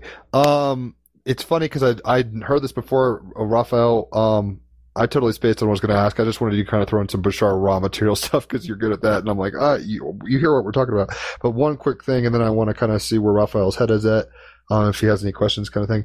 Um, yes, maybe Freemasonry has at one level kind of there's it's almost like quantum we're in a quantum age. That's post modernity. Like we cross into a place now where it's like it isn't binary. It's both and. It's wave and particle. We're aware of that. So there's a simultaneity, and that cognitive dissonance can, much like in 2001: A Space Odyssey, some monkeys touch the obelisk, some monkeys don't. And if you touch the obelisk, you go onto a trajectory where you end up on the moon. You, if you're those monkeys touching that obelisk on the moon, you go to Jupiter. It's like it's it's an initiation for those who seek. Um, but Mason in French, where I mean, I'm not sure about the whole lineage, but I'm pretty sure Freemasonry kind of has some level of uh, French history. Um, Maison means house or building, and like not that free is exactly like libre is free, and like in French it's not a direct translation. But I think what happens is people who start Buddha awakening, like because Buddha means awake, it doesn't, you know, it means I'm awake to the situation. I'm, I'm cognizant. I can see it for what it is. Um, and I don't think he thought he was better or worse. He was just like, I found a way to fucking unlock my potential. And I could build my own Solomon's Temple, my own house, and I could show you guys how you've been maybe constructing through cultural inheritance or genetic inheritance or karma or whatever. And there's ways to kind of nullify this and and be your own programmer. I mean, that's ultimately what we're trying to do because we're in some kind of electrical thing. I've seen some great memes before where it's showing like Egypt from above, and then it's like showing like you know like a motherboard or something. And it's just like y'all, like we are conscious conduits of energy, like you were saying earlier, biochemical computers, and that is an analogy that breaks down and becomes kind of existentially weird at some point. But it's like we're in a simula- simulation of, of consciousness and meat suit experience. We're, these are the most fully engrossing um, you know VR suits you could ask for. It's like we have full sensory experience. meat, yeah, meat suits for sure. So, um, Raphael, you hear kind of where I'm going with all this. What are your two cents? And if you need me to be more specific, I will. But I, I feel like you have nuggets that I, I'm not specifically digging for, but I know that are there.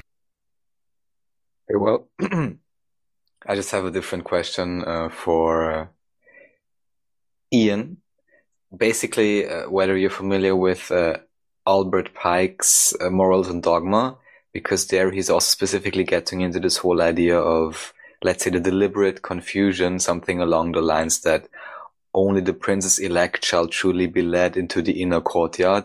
This may now be seen as a, you know, smart way, like the Zen master does it, not to be disturbed or in a nefarious sense in terms of, you know, people deliberately uh, getting confused. But you kind of actually already uh, discussed that whole idea.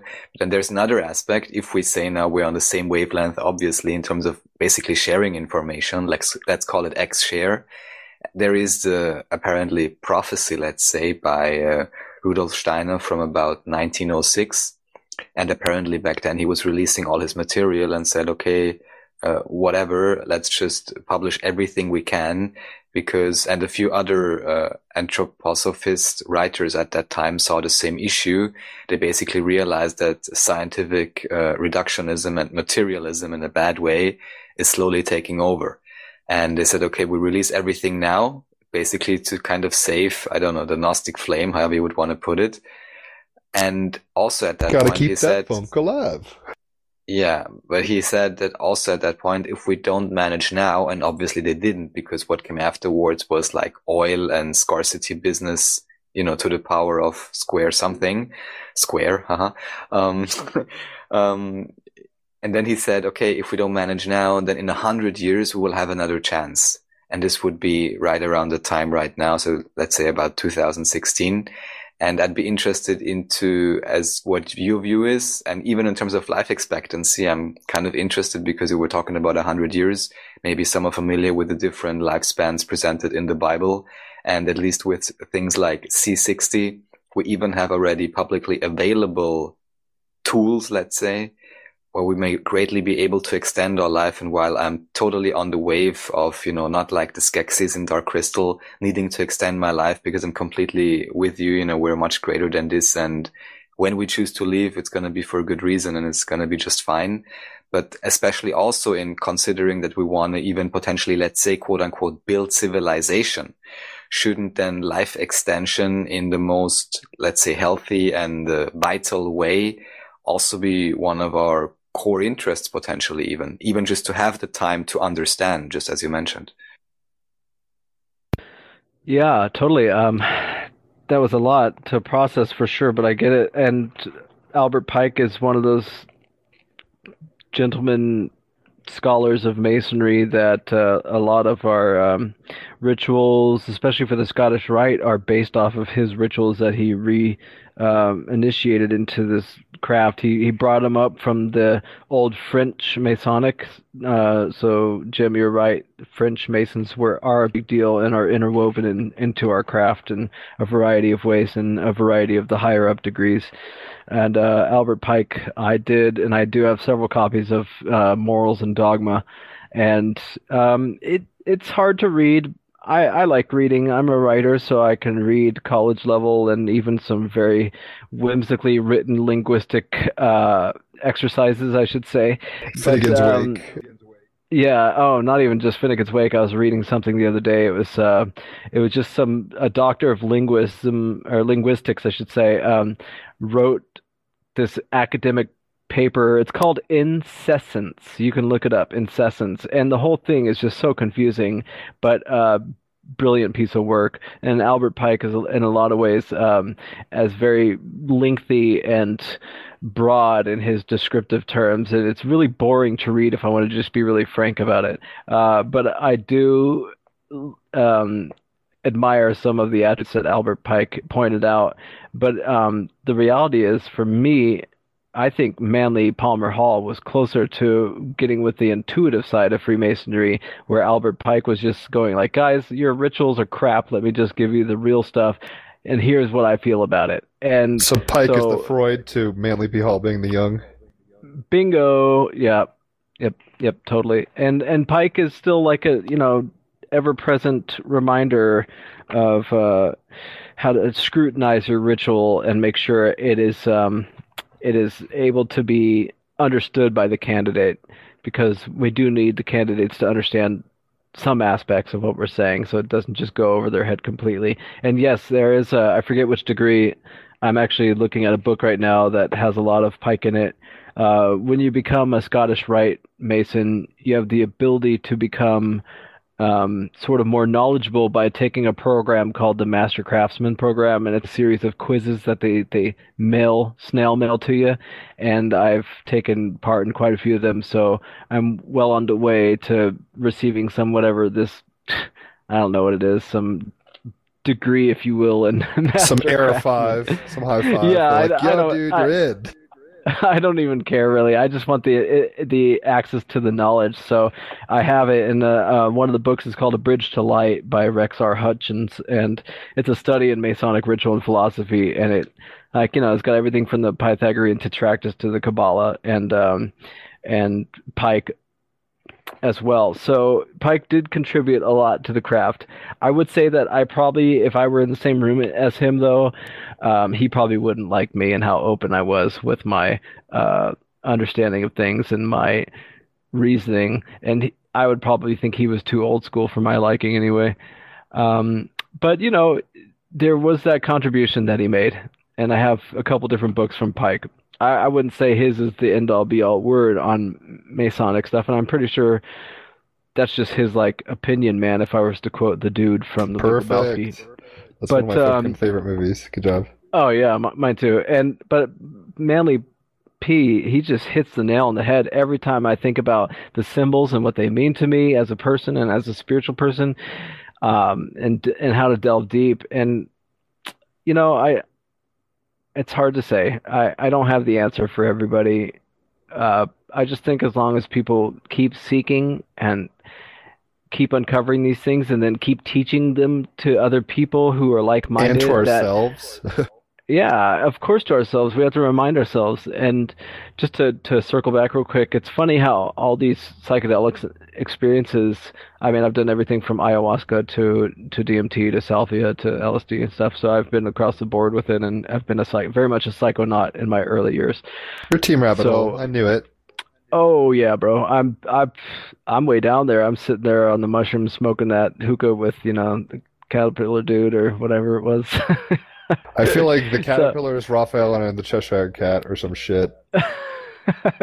so the reality is is that um, I have seen this matrix with my eyes, and although I was under the influence at the time of various things, including ayahuasca, that that was the same vision I saw every single time. It was like a matrix or a lattice, uh, a lattice work, like a web work that was vibratory and and made noise. You know, if you could hear it, it was like wah wah wah wah, and it's very much frequency and vibration.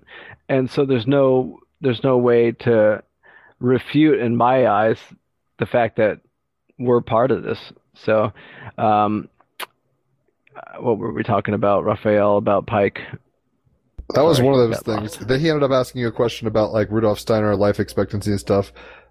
Oh yeah, that's right. Okay, so yeah, with CRISPR technology and with with all this gene editing Oh, that happens. that- I don't- that's not the that's not the road I'm talking about, but that's fine. okay. Yeah, but like you said something about C60. Is that Right. isn't that olive oil? Olive oil or something? Well, that's it's usually dissolved in olive oil here. This was usually, Okay, that's or, right. um, but it's the right one. This was uh, initially found as an industrial lubricant. fullerene. Right, exactly, and just super Ah, okay. and showed in a study with rats like in- crazy increase in life expectancy. For sure, because well, if you want to think about it, I've heard this before, and it made kind of uh, good sense to me. What if the fact that while we're here, oxygen is really just killing us? It just takes seventy to hundred years to do so, and it does so by uh, producing the production of free radicals in your skin, which get, which hunt for oxygen in in your cells and deplete it. And uh, That's a mind fuck. part. Gemini It is said, "What if because- we're already dead at 2012?" It's like that level of mindfuck. I'm like, "What if oxygen?" Oh, yeah. Oh my god. Exactly, yeah. And and so I actually um I'm the purchasing director for a cosmetic raw materials distribution company. It's actually a company that my mother owns, so it's a family business and it's become quite the global out, mom. con contender. Um I won't name drop on here or anything, but we craft lotions and we don't really craft anything um but we supply people who do.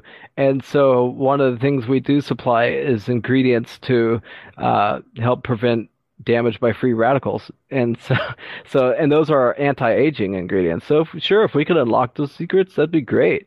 Would you really want to live 200 to 300 years? I don't think I would, to be honest. I, I want to go to the other side. You know, I got friends and family over there.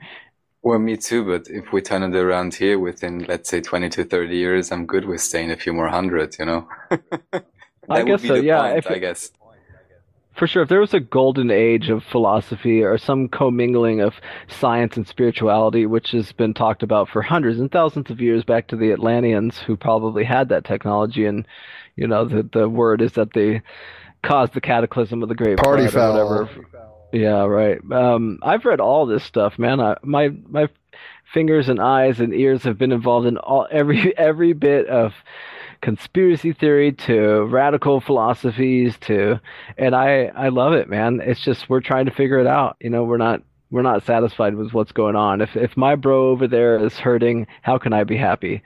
You know, it's like that whole experiment in Africa that this British guy did where he he put like this prize and of chocolates and stuff in, at the base of this tree and had the kids in a big circle around the tree and said the first one of you to get it gets the candy yay. And they all held hands and they all walked into the middle of the in the circle you know. It's like why would we want why would we one of us want one thing and lavishing it while the others are suffering?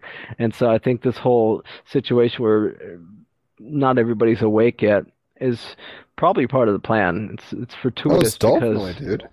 I mean, it seems to where we are, at, and just not hint, hint. I mean, my presupposition is that we are most definitely heading into a golden era. Raphael might be able to speak more explicitly about that because of some of the stuff he's been into. I don't know if you're into reading Darryl Anka or you know, Bashar, who's channeled by Darryl Anka, or any of this stuff. Um, I'll I say have one heard thing. a bunch of Bashar on YouTube. Oh, perfect. So you kind of get that's the flavor Raphael's coming coming in hot with. Um, one thing I'll say really quick, and then I kind of want to hear Raphael. Like, if you're going to spin this not in a positive way, but like, how can we kind of view it from your perspective at best? Um, because I know we talk about it a lot, but obviously Ian, this is his first time in the hot seat, so maybe I don't know. Maybe you could throw a nugget at him that might hit him in a in a good spot. Um, but ironically, so Team Rabbit Hole came about because, long story short, I was eating a lot of acid, listening to like Alan Watts and McKenna lectures and Daft Punk and fucking around on Facebook back in 2014. And at some point, I was making hashtags like singularity or bust and silly things like that. And uh, at one point, I made Team Rabbit Hole because it's like the royal we, like in a Big Lebowski sense. We're all going down this fucking initiatory path together, whether we're awake about it or not. We're all on this fucking boat. Uh, you know, the boat across the sea of, you know, uh, the Osirian boat of Ra or whatever the fuck it is. Um, we're doing this thing together. We're, we're embarked, right? Here we are. Um, and the first fucking post I ever made at Team Rabbit Hole, if you go back, I have this meme page. It's got like, you know, 10,000 followers, whatever the fuck it is now. Um, the first fucking post is Manly P. Hall's initiation of the pyramid. Like I had just turned on to that on acid or something. I was like, this is what's up. Oh my God, it's blow, it's a blow. Oh, here we go. Here we go. And nobody gave a shit about it. So I decided drug memes were the way to kind of tickle people up to awareness and myself included. But, um, Raphael, give us kind of a quick synopsis or any kind of, I don't know, Zen koan or anything you think appropriate, um, in terms of where you see things are in terms of the game, uh, the checkerboard of duality and the game we're playing, um, and maybe the the destination of consciousness uh, uh, given the zeitgeist presently.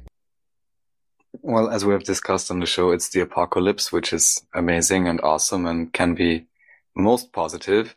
And aside from that, I would just ask, I mean, uh, I'm already afraid of saying it wrong. It's Ian. I, I, I, no, Ian. Ian. It's Um, Ian. It's Ian. It's Ian. Ian. E, You European, I, you. That's an E. It's our fault. E, English. it's an What have we done? Yeah, yeah, you should have adopted German. I heard there was a vote at some point in America and they almost passed German for the state's official language. So just by the way. Um, Oh, I knew that. That's yeah, funny. Man of the High Tower or Man of the High My mother was shit. born. My was born in Heidelberg, Germany, actually. Interesting. Okay, so here we go. So, um, you already pointed it out in terms of, you know, the all being one and the seeking aspect and so on. And then I would just ask myself, everyone can ask themselves, okay, then I can be aware now. I already sent myself here. I have decided then these and these ideas are interesting and these experiences. And then overall I can choose, let's say the story arc or something. And then if I just look at this logically, including all the potential, you know, pain and suffering and not so comfortable things, pretty much anyone listening probably had to quote unquote endure or chose to some extent, then you're like, okay, what's the grand scheme here gonna be now? And at least for myself and for this life, I can say that to the extent that I have a choice in it. And unfortunately, I believe we have utter and ultimate choice, each unto themselves. Then I will most certainly choose the, you know, absolute transformation of this society and you know, the entire planet in consequence, but just because human perception will be shifting. But yeah, I mean, what else? And it's true that there have always been, you know, prophecies here and there that I'm like, okay, who if not you or us? And uh, when if not now? Uh, and I actually think even looking at the quote unquote circumstance, this may very well greatly turn out, let's say in the X share in terms of sharing the knowledge, light favor. I, I'm all I mean, about I hope so. Go ahead. I want to. I wasn't always, um, or I should say, I haven't always been. Uh, what's the word? Um, positive Op- about optimistic? a pessimist. Yeah, I haven't always been an optimist, but I haven't, and I did for a long time remain a pessimist because of things I've seen in life that were just that they destroyed my view of humanity and and what people were capable of. Uh, but then, as you know, meeting my wife and a few other people that I call tribe, I got back into the whole um, optimism thing, and and the reality is is. Uh, I would like there to be a radical transformation as well. I don't think it's going to come about violently. I think there, there's um, contingency plans to thwart that violent uprising, and it's probably not going to benefit the message that people want to get out. Uh, I also think that um, the call to action is buried in the minutia of everyday life. Unfortunately, in the everyday life of memes to TV to TikTok to Instagram and that's a shame. Uh, but at the same time, it's part of the noosphere that that was talked about, uh, where it's this age of information and knowledge that is so accessible and at the ready that it is like the physical manifestation of the akashic record, and we have that now with the internet. And um, all systems are capable of corruption. So if you keep those things in mind, and everybody has this common goal to benefit everybody and not just themselves armed with historical information and the desire for positive change can't be a bad thing. Awareness and compassion at the highest degrees combined. Why not? Like that sounds like a golden age to me. Um, I think what's coming to mind, uh, just in kind of, uh, cause I do want to talk about music for a second. We haven't really talked about your DJing. Um, and we gotta, I mean, we got as long as you want, but, uh, I'm sure at some point you're gonna be like, I have a life to live. I gotta go. Um, it seems in terms of Freemasonry, there's a quote I heard before in terms of basically, you know, communism or Christianity or anything. It's like, don't let a philosophy, uh, don't judge a philosophy by its adherents all the time. So I think there's been some people within certain circles of reality, whether it's Freemasonry or not, who have maybe kind of played the game selfishly and done weird things, and that's their karma. We'll figure out why. Like Judas has to pull a trigger for there to be a crucifixion, so that maybe some people have to play a bad role for things to go forward in a certain thelemic kind of thinking. For sure. Um, for sure. Yeah, yeah, it's like I don't know. I, I, catalysts. Like, we've talked about that before. Um, and Manly P. Hall in Secret Teachings gets into a point where, um, he's talking. I mean, Raphael could probably sync it up better than I can. But ba- long story short, like stubbing your toe against the devil because that makes you raise your foot to get to the next level or whatever. It's like that. that That's you know what I great. mean? I love that. like, like obstructions cause us to to try differently. It's the and harder. chapter on the Kabbalistic keys to the creation of man, if you have it on photographic memory for some reason. Where where Adam is going back to the Garden of Eden is confronted with a snake who turns into an angel who turns into God basically and tells him, I have been the tempter who have, has achieved your salvation because I have weaned thee of desire and so on and so forth. 555 here, Yes. but of course. No, I, I think that's Nice. the hardest pill to swallow, where it is this kind of detached thing, hold on loosely in a Buddhist sense, where it's like, y'all, this is a weird dualistic kind of game, and there's stakes, but the stakes are awareness. It's uh, I read the Emerald, or heard the audiobook of the Emerald Tablets of Thoth, which if it's fiction, it's the fucking Lord of the Rings 2.0, and if it's fact, it's like holy tits, this is amazing. But the point is, we're like, we all just have to shine a light on the way right? The gnosis, the that that flame of the interior, stoke that fire, however that looks to you. Whether it's you know sitting around singing kumbaya and eating drugs, or if it means going to Freemasonic lodges, or if it means circuit searching the internet for Morpheus, or whatever the fuck it means for an individual. Well, I just gotta say, guys, I don't find a lot of those, um, what should I say, realizations in the Free Freemasonic Lodge. I'm not trying to betray my brethren or anything worldwide, but um, I found a lot of these truths um, in the periphery. And so that was just in life and in my psychedelic experiences and in other organizations like the Rosicrucians, which I've also been a neophyte in as well. Um, so it's masonry is not also doesn't have all the answers, just like ayahuasca doesn't have all the answers when you're going into it to cure yourself of whatever. And so, um, yeah, I think uh, gnosis, knowledge is important, and I don't have advice for anybody other than to keep on your path, and you don't hurt me, and I won't hurt you, and we're good to go, and everybody's walking each other home. That's the truth. Ram Dass got But it. uh, R.I.P. yeah, I could segue into my music for a sec. Um, my phone is dying, and that's what, what I'm using as the primary transmitter here, but it's okay. Um, I actually started as a DJ in 2001 with two turntables and 50 records, and I started with UK Hard House and Energy as just a baseline to get my to train myself how to match beats, and then I uh, spent five or six years learning that, and then um, another two or three years being a drum and bass DJ specifically. And so drum and bass and jungle are very much in my soul and, and I love drum and bass and jungle and, and it's like riding a bike. Anytime I DJ it I can can whip up a good set. And um music for me is like very much uh, plays into that whole particle and wave and that uh, shamanism through music is what I call it, and that's my way to connect to people through my soul and spirit.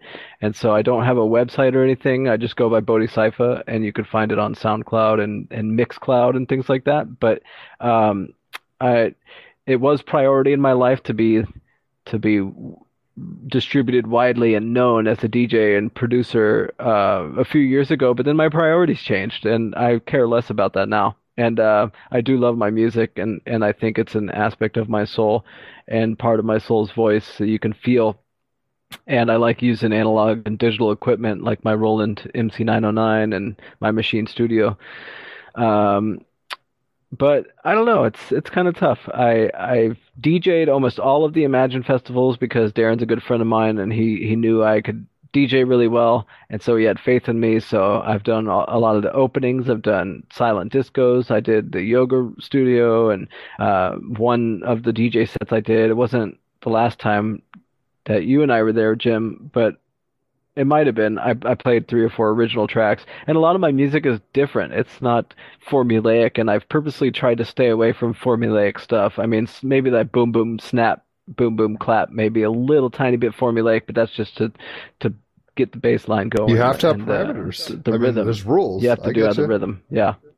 And so uh, my music's weird, and a lot of it's anticlimactic, and and it I very much am imagining myself in an ambient, energetic environment when I'm producing. So, uh, but my production is different than my DJing. My DJing, I'll go to from house music to disco to to rap to everything. I love all the music, and um, my production stuff is more akin to world ethnic, down tempo, crazy stuff. And Right. I'm a any- Philip Glass anybody I fan. can It- compare it. I, I appreciate it's minimalistic. I mean, it was very much like Henry Sayes, but like a little more kind of explorative texturally. Um, it was developmental, and it, like you're saying, it wasn't climactic like these these huge swells and drops and all this crazy shit. It wasn't it didn't feel like that. It was more just like felt like an acid trip, where it was just kind of like flowing forward infinitely at a calm pace, like good clean acid or whatever. It felt like that, where it's just like, oh, here we go, here we go, here we go. For sure. I love that. I love that you say that about it because anybody's interpretation of my music, I love to hear. Oh, we'll talk about it more. I know your phone's dying. Um, I don't know. We'll have to keep in communication. I definitely would love to help again with the Imagine stuff. I don't know how that'll work.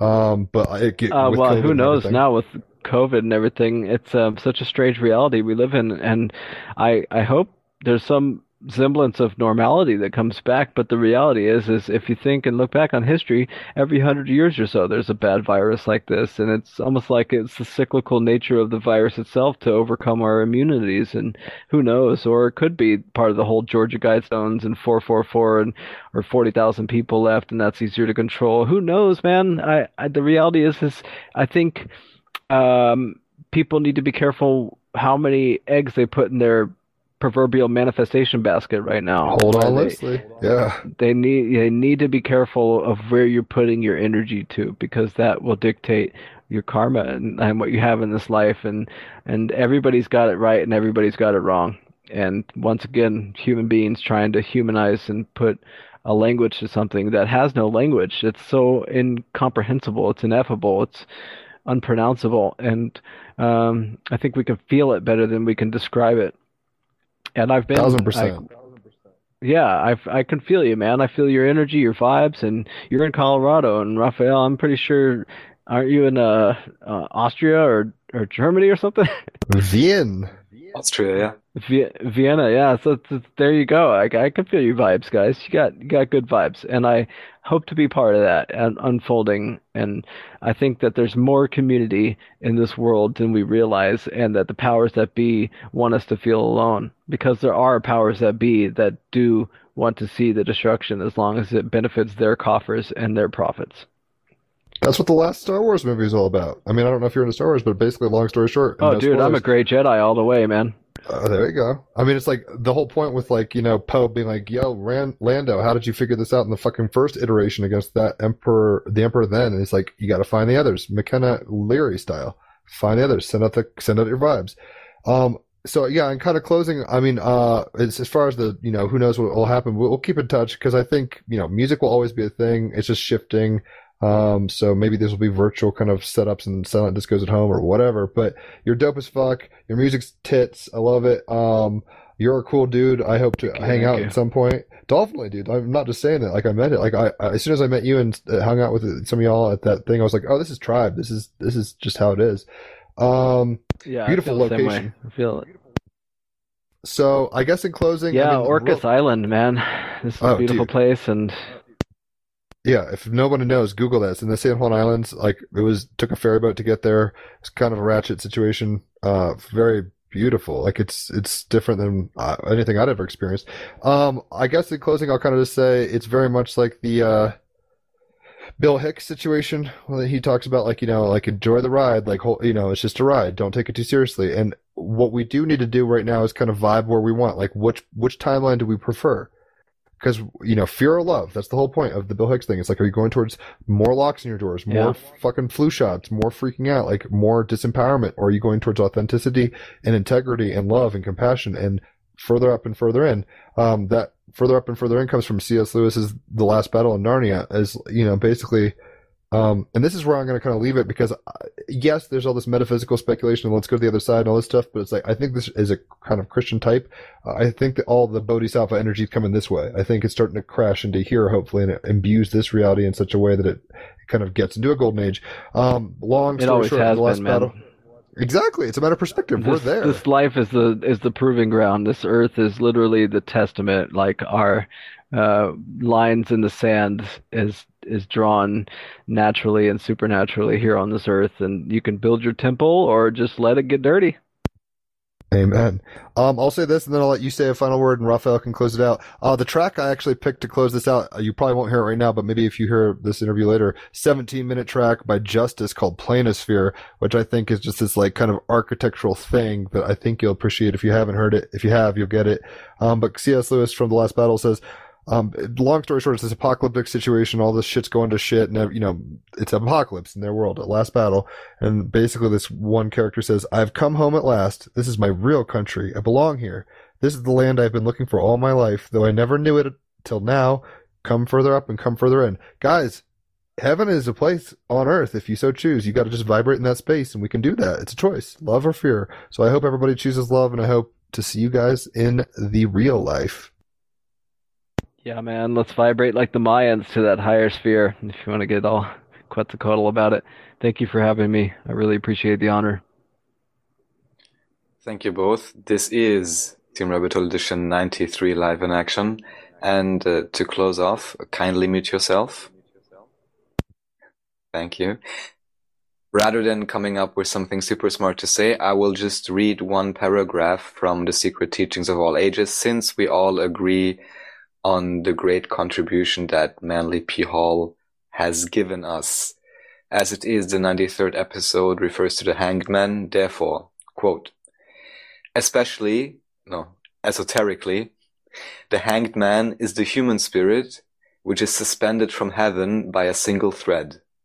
Wisdom, not death, is the reward for this voluntary sacrifice during which the human soul, suspended above the world of illusion and meditating upon its unreality is rewarded by the achievement of self realization. Thank you both once again, and uh, thank you all for listening. Enjoy yourselves. Thanks, Raphael. Radio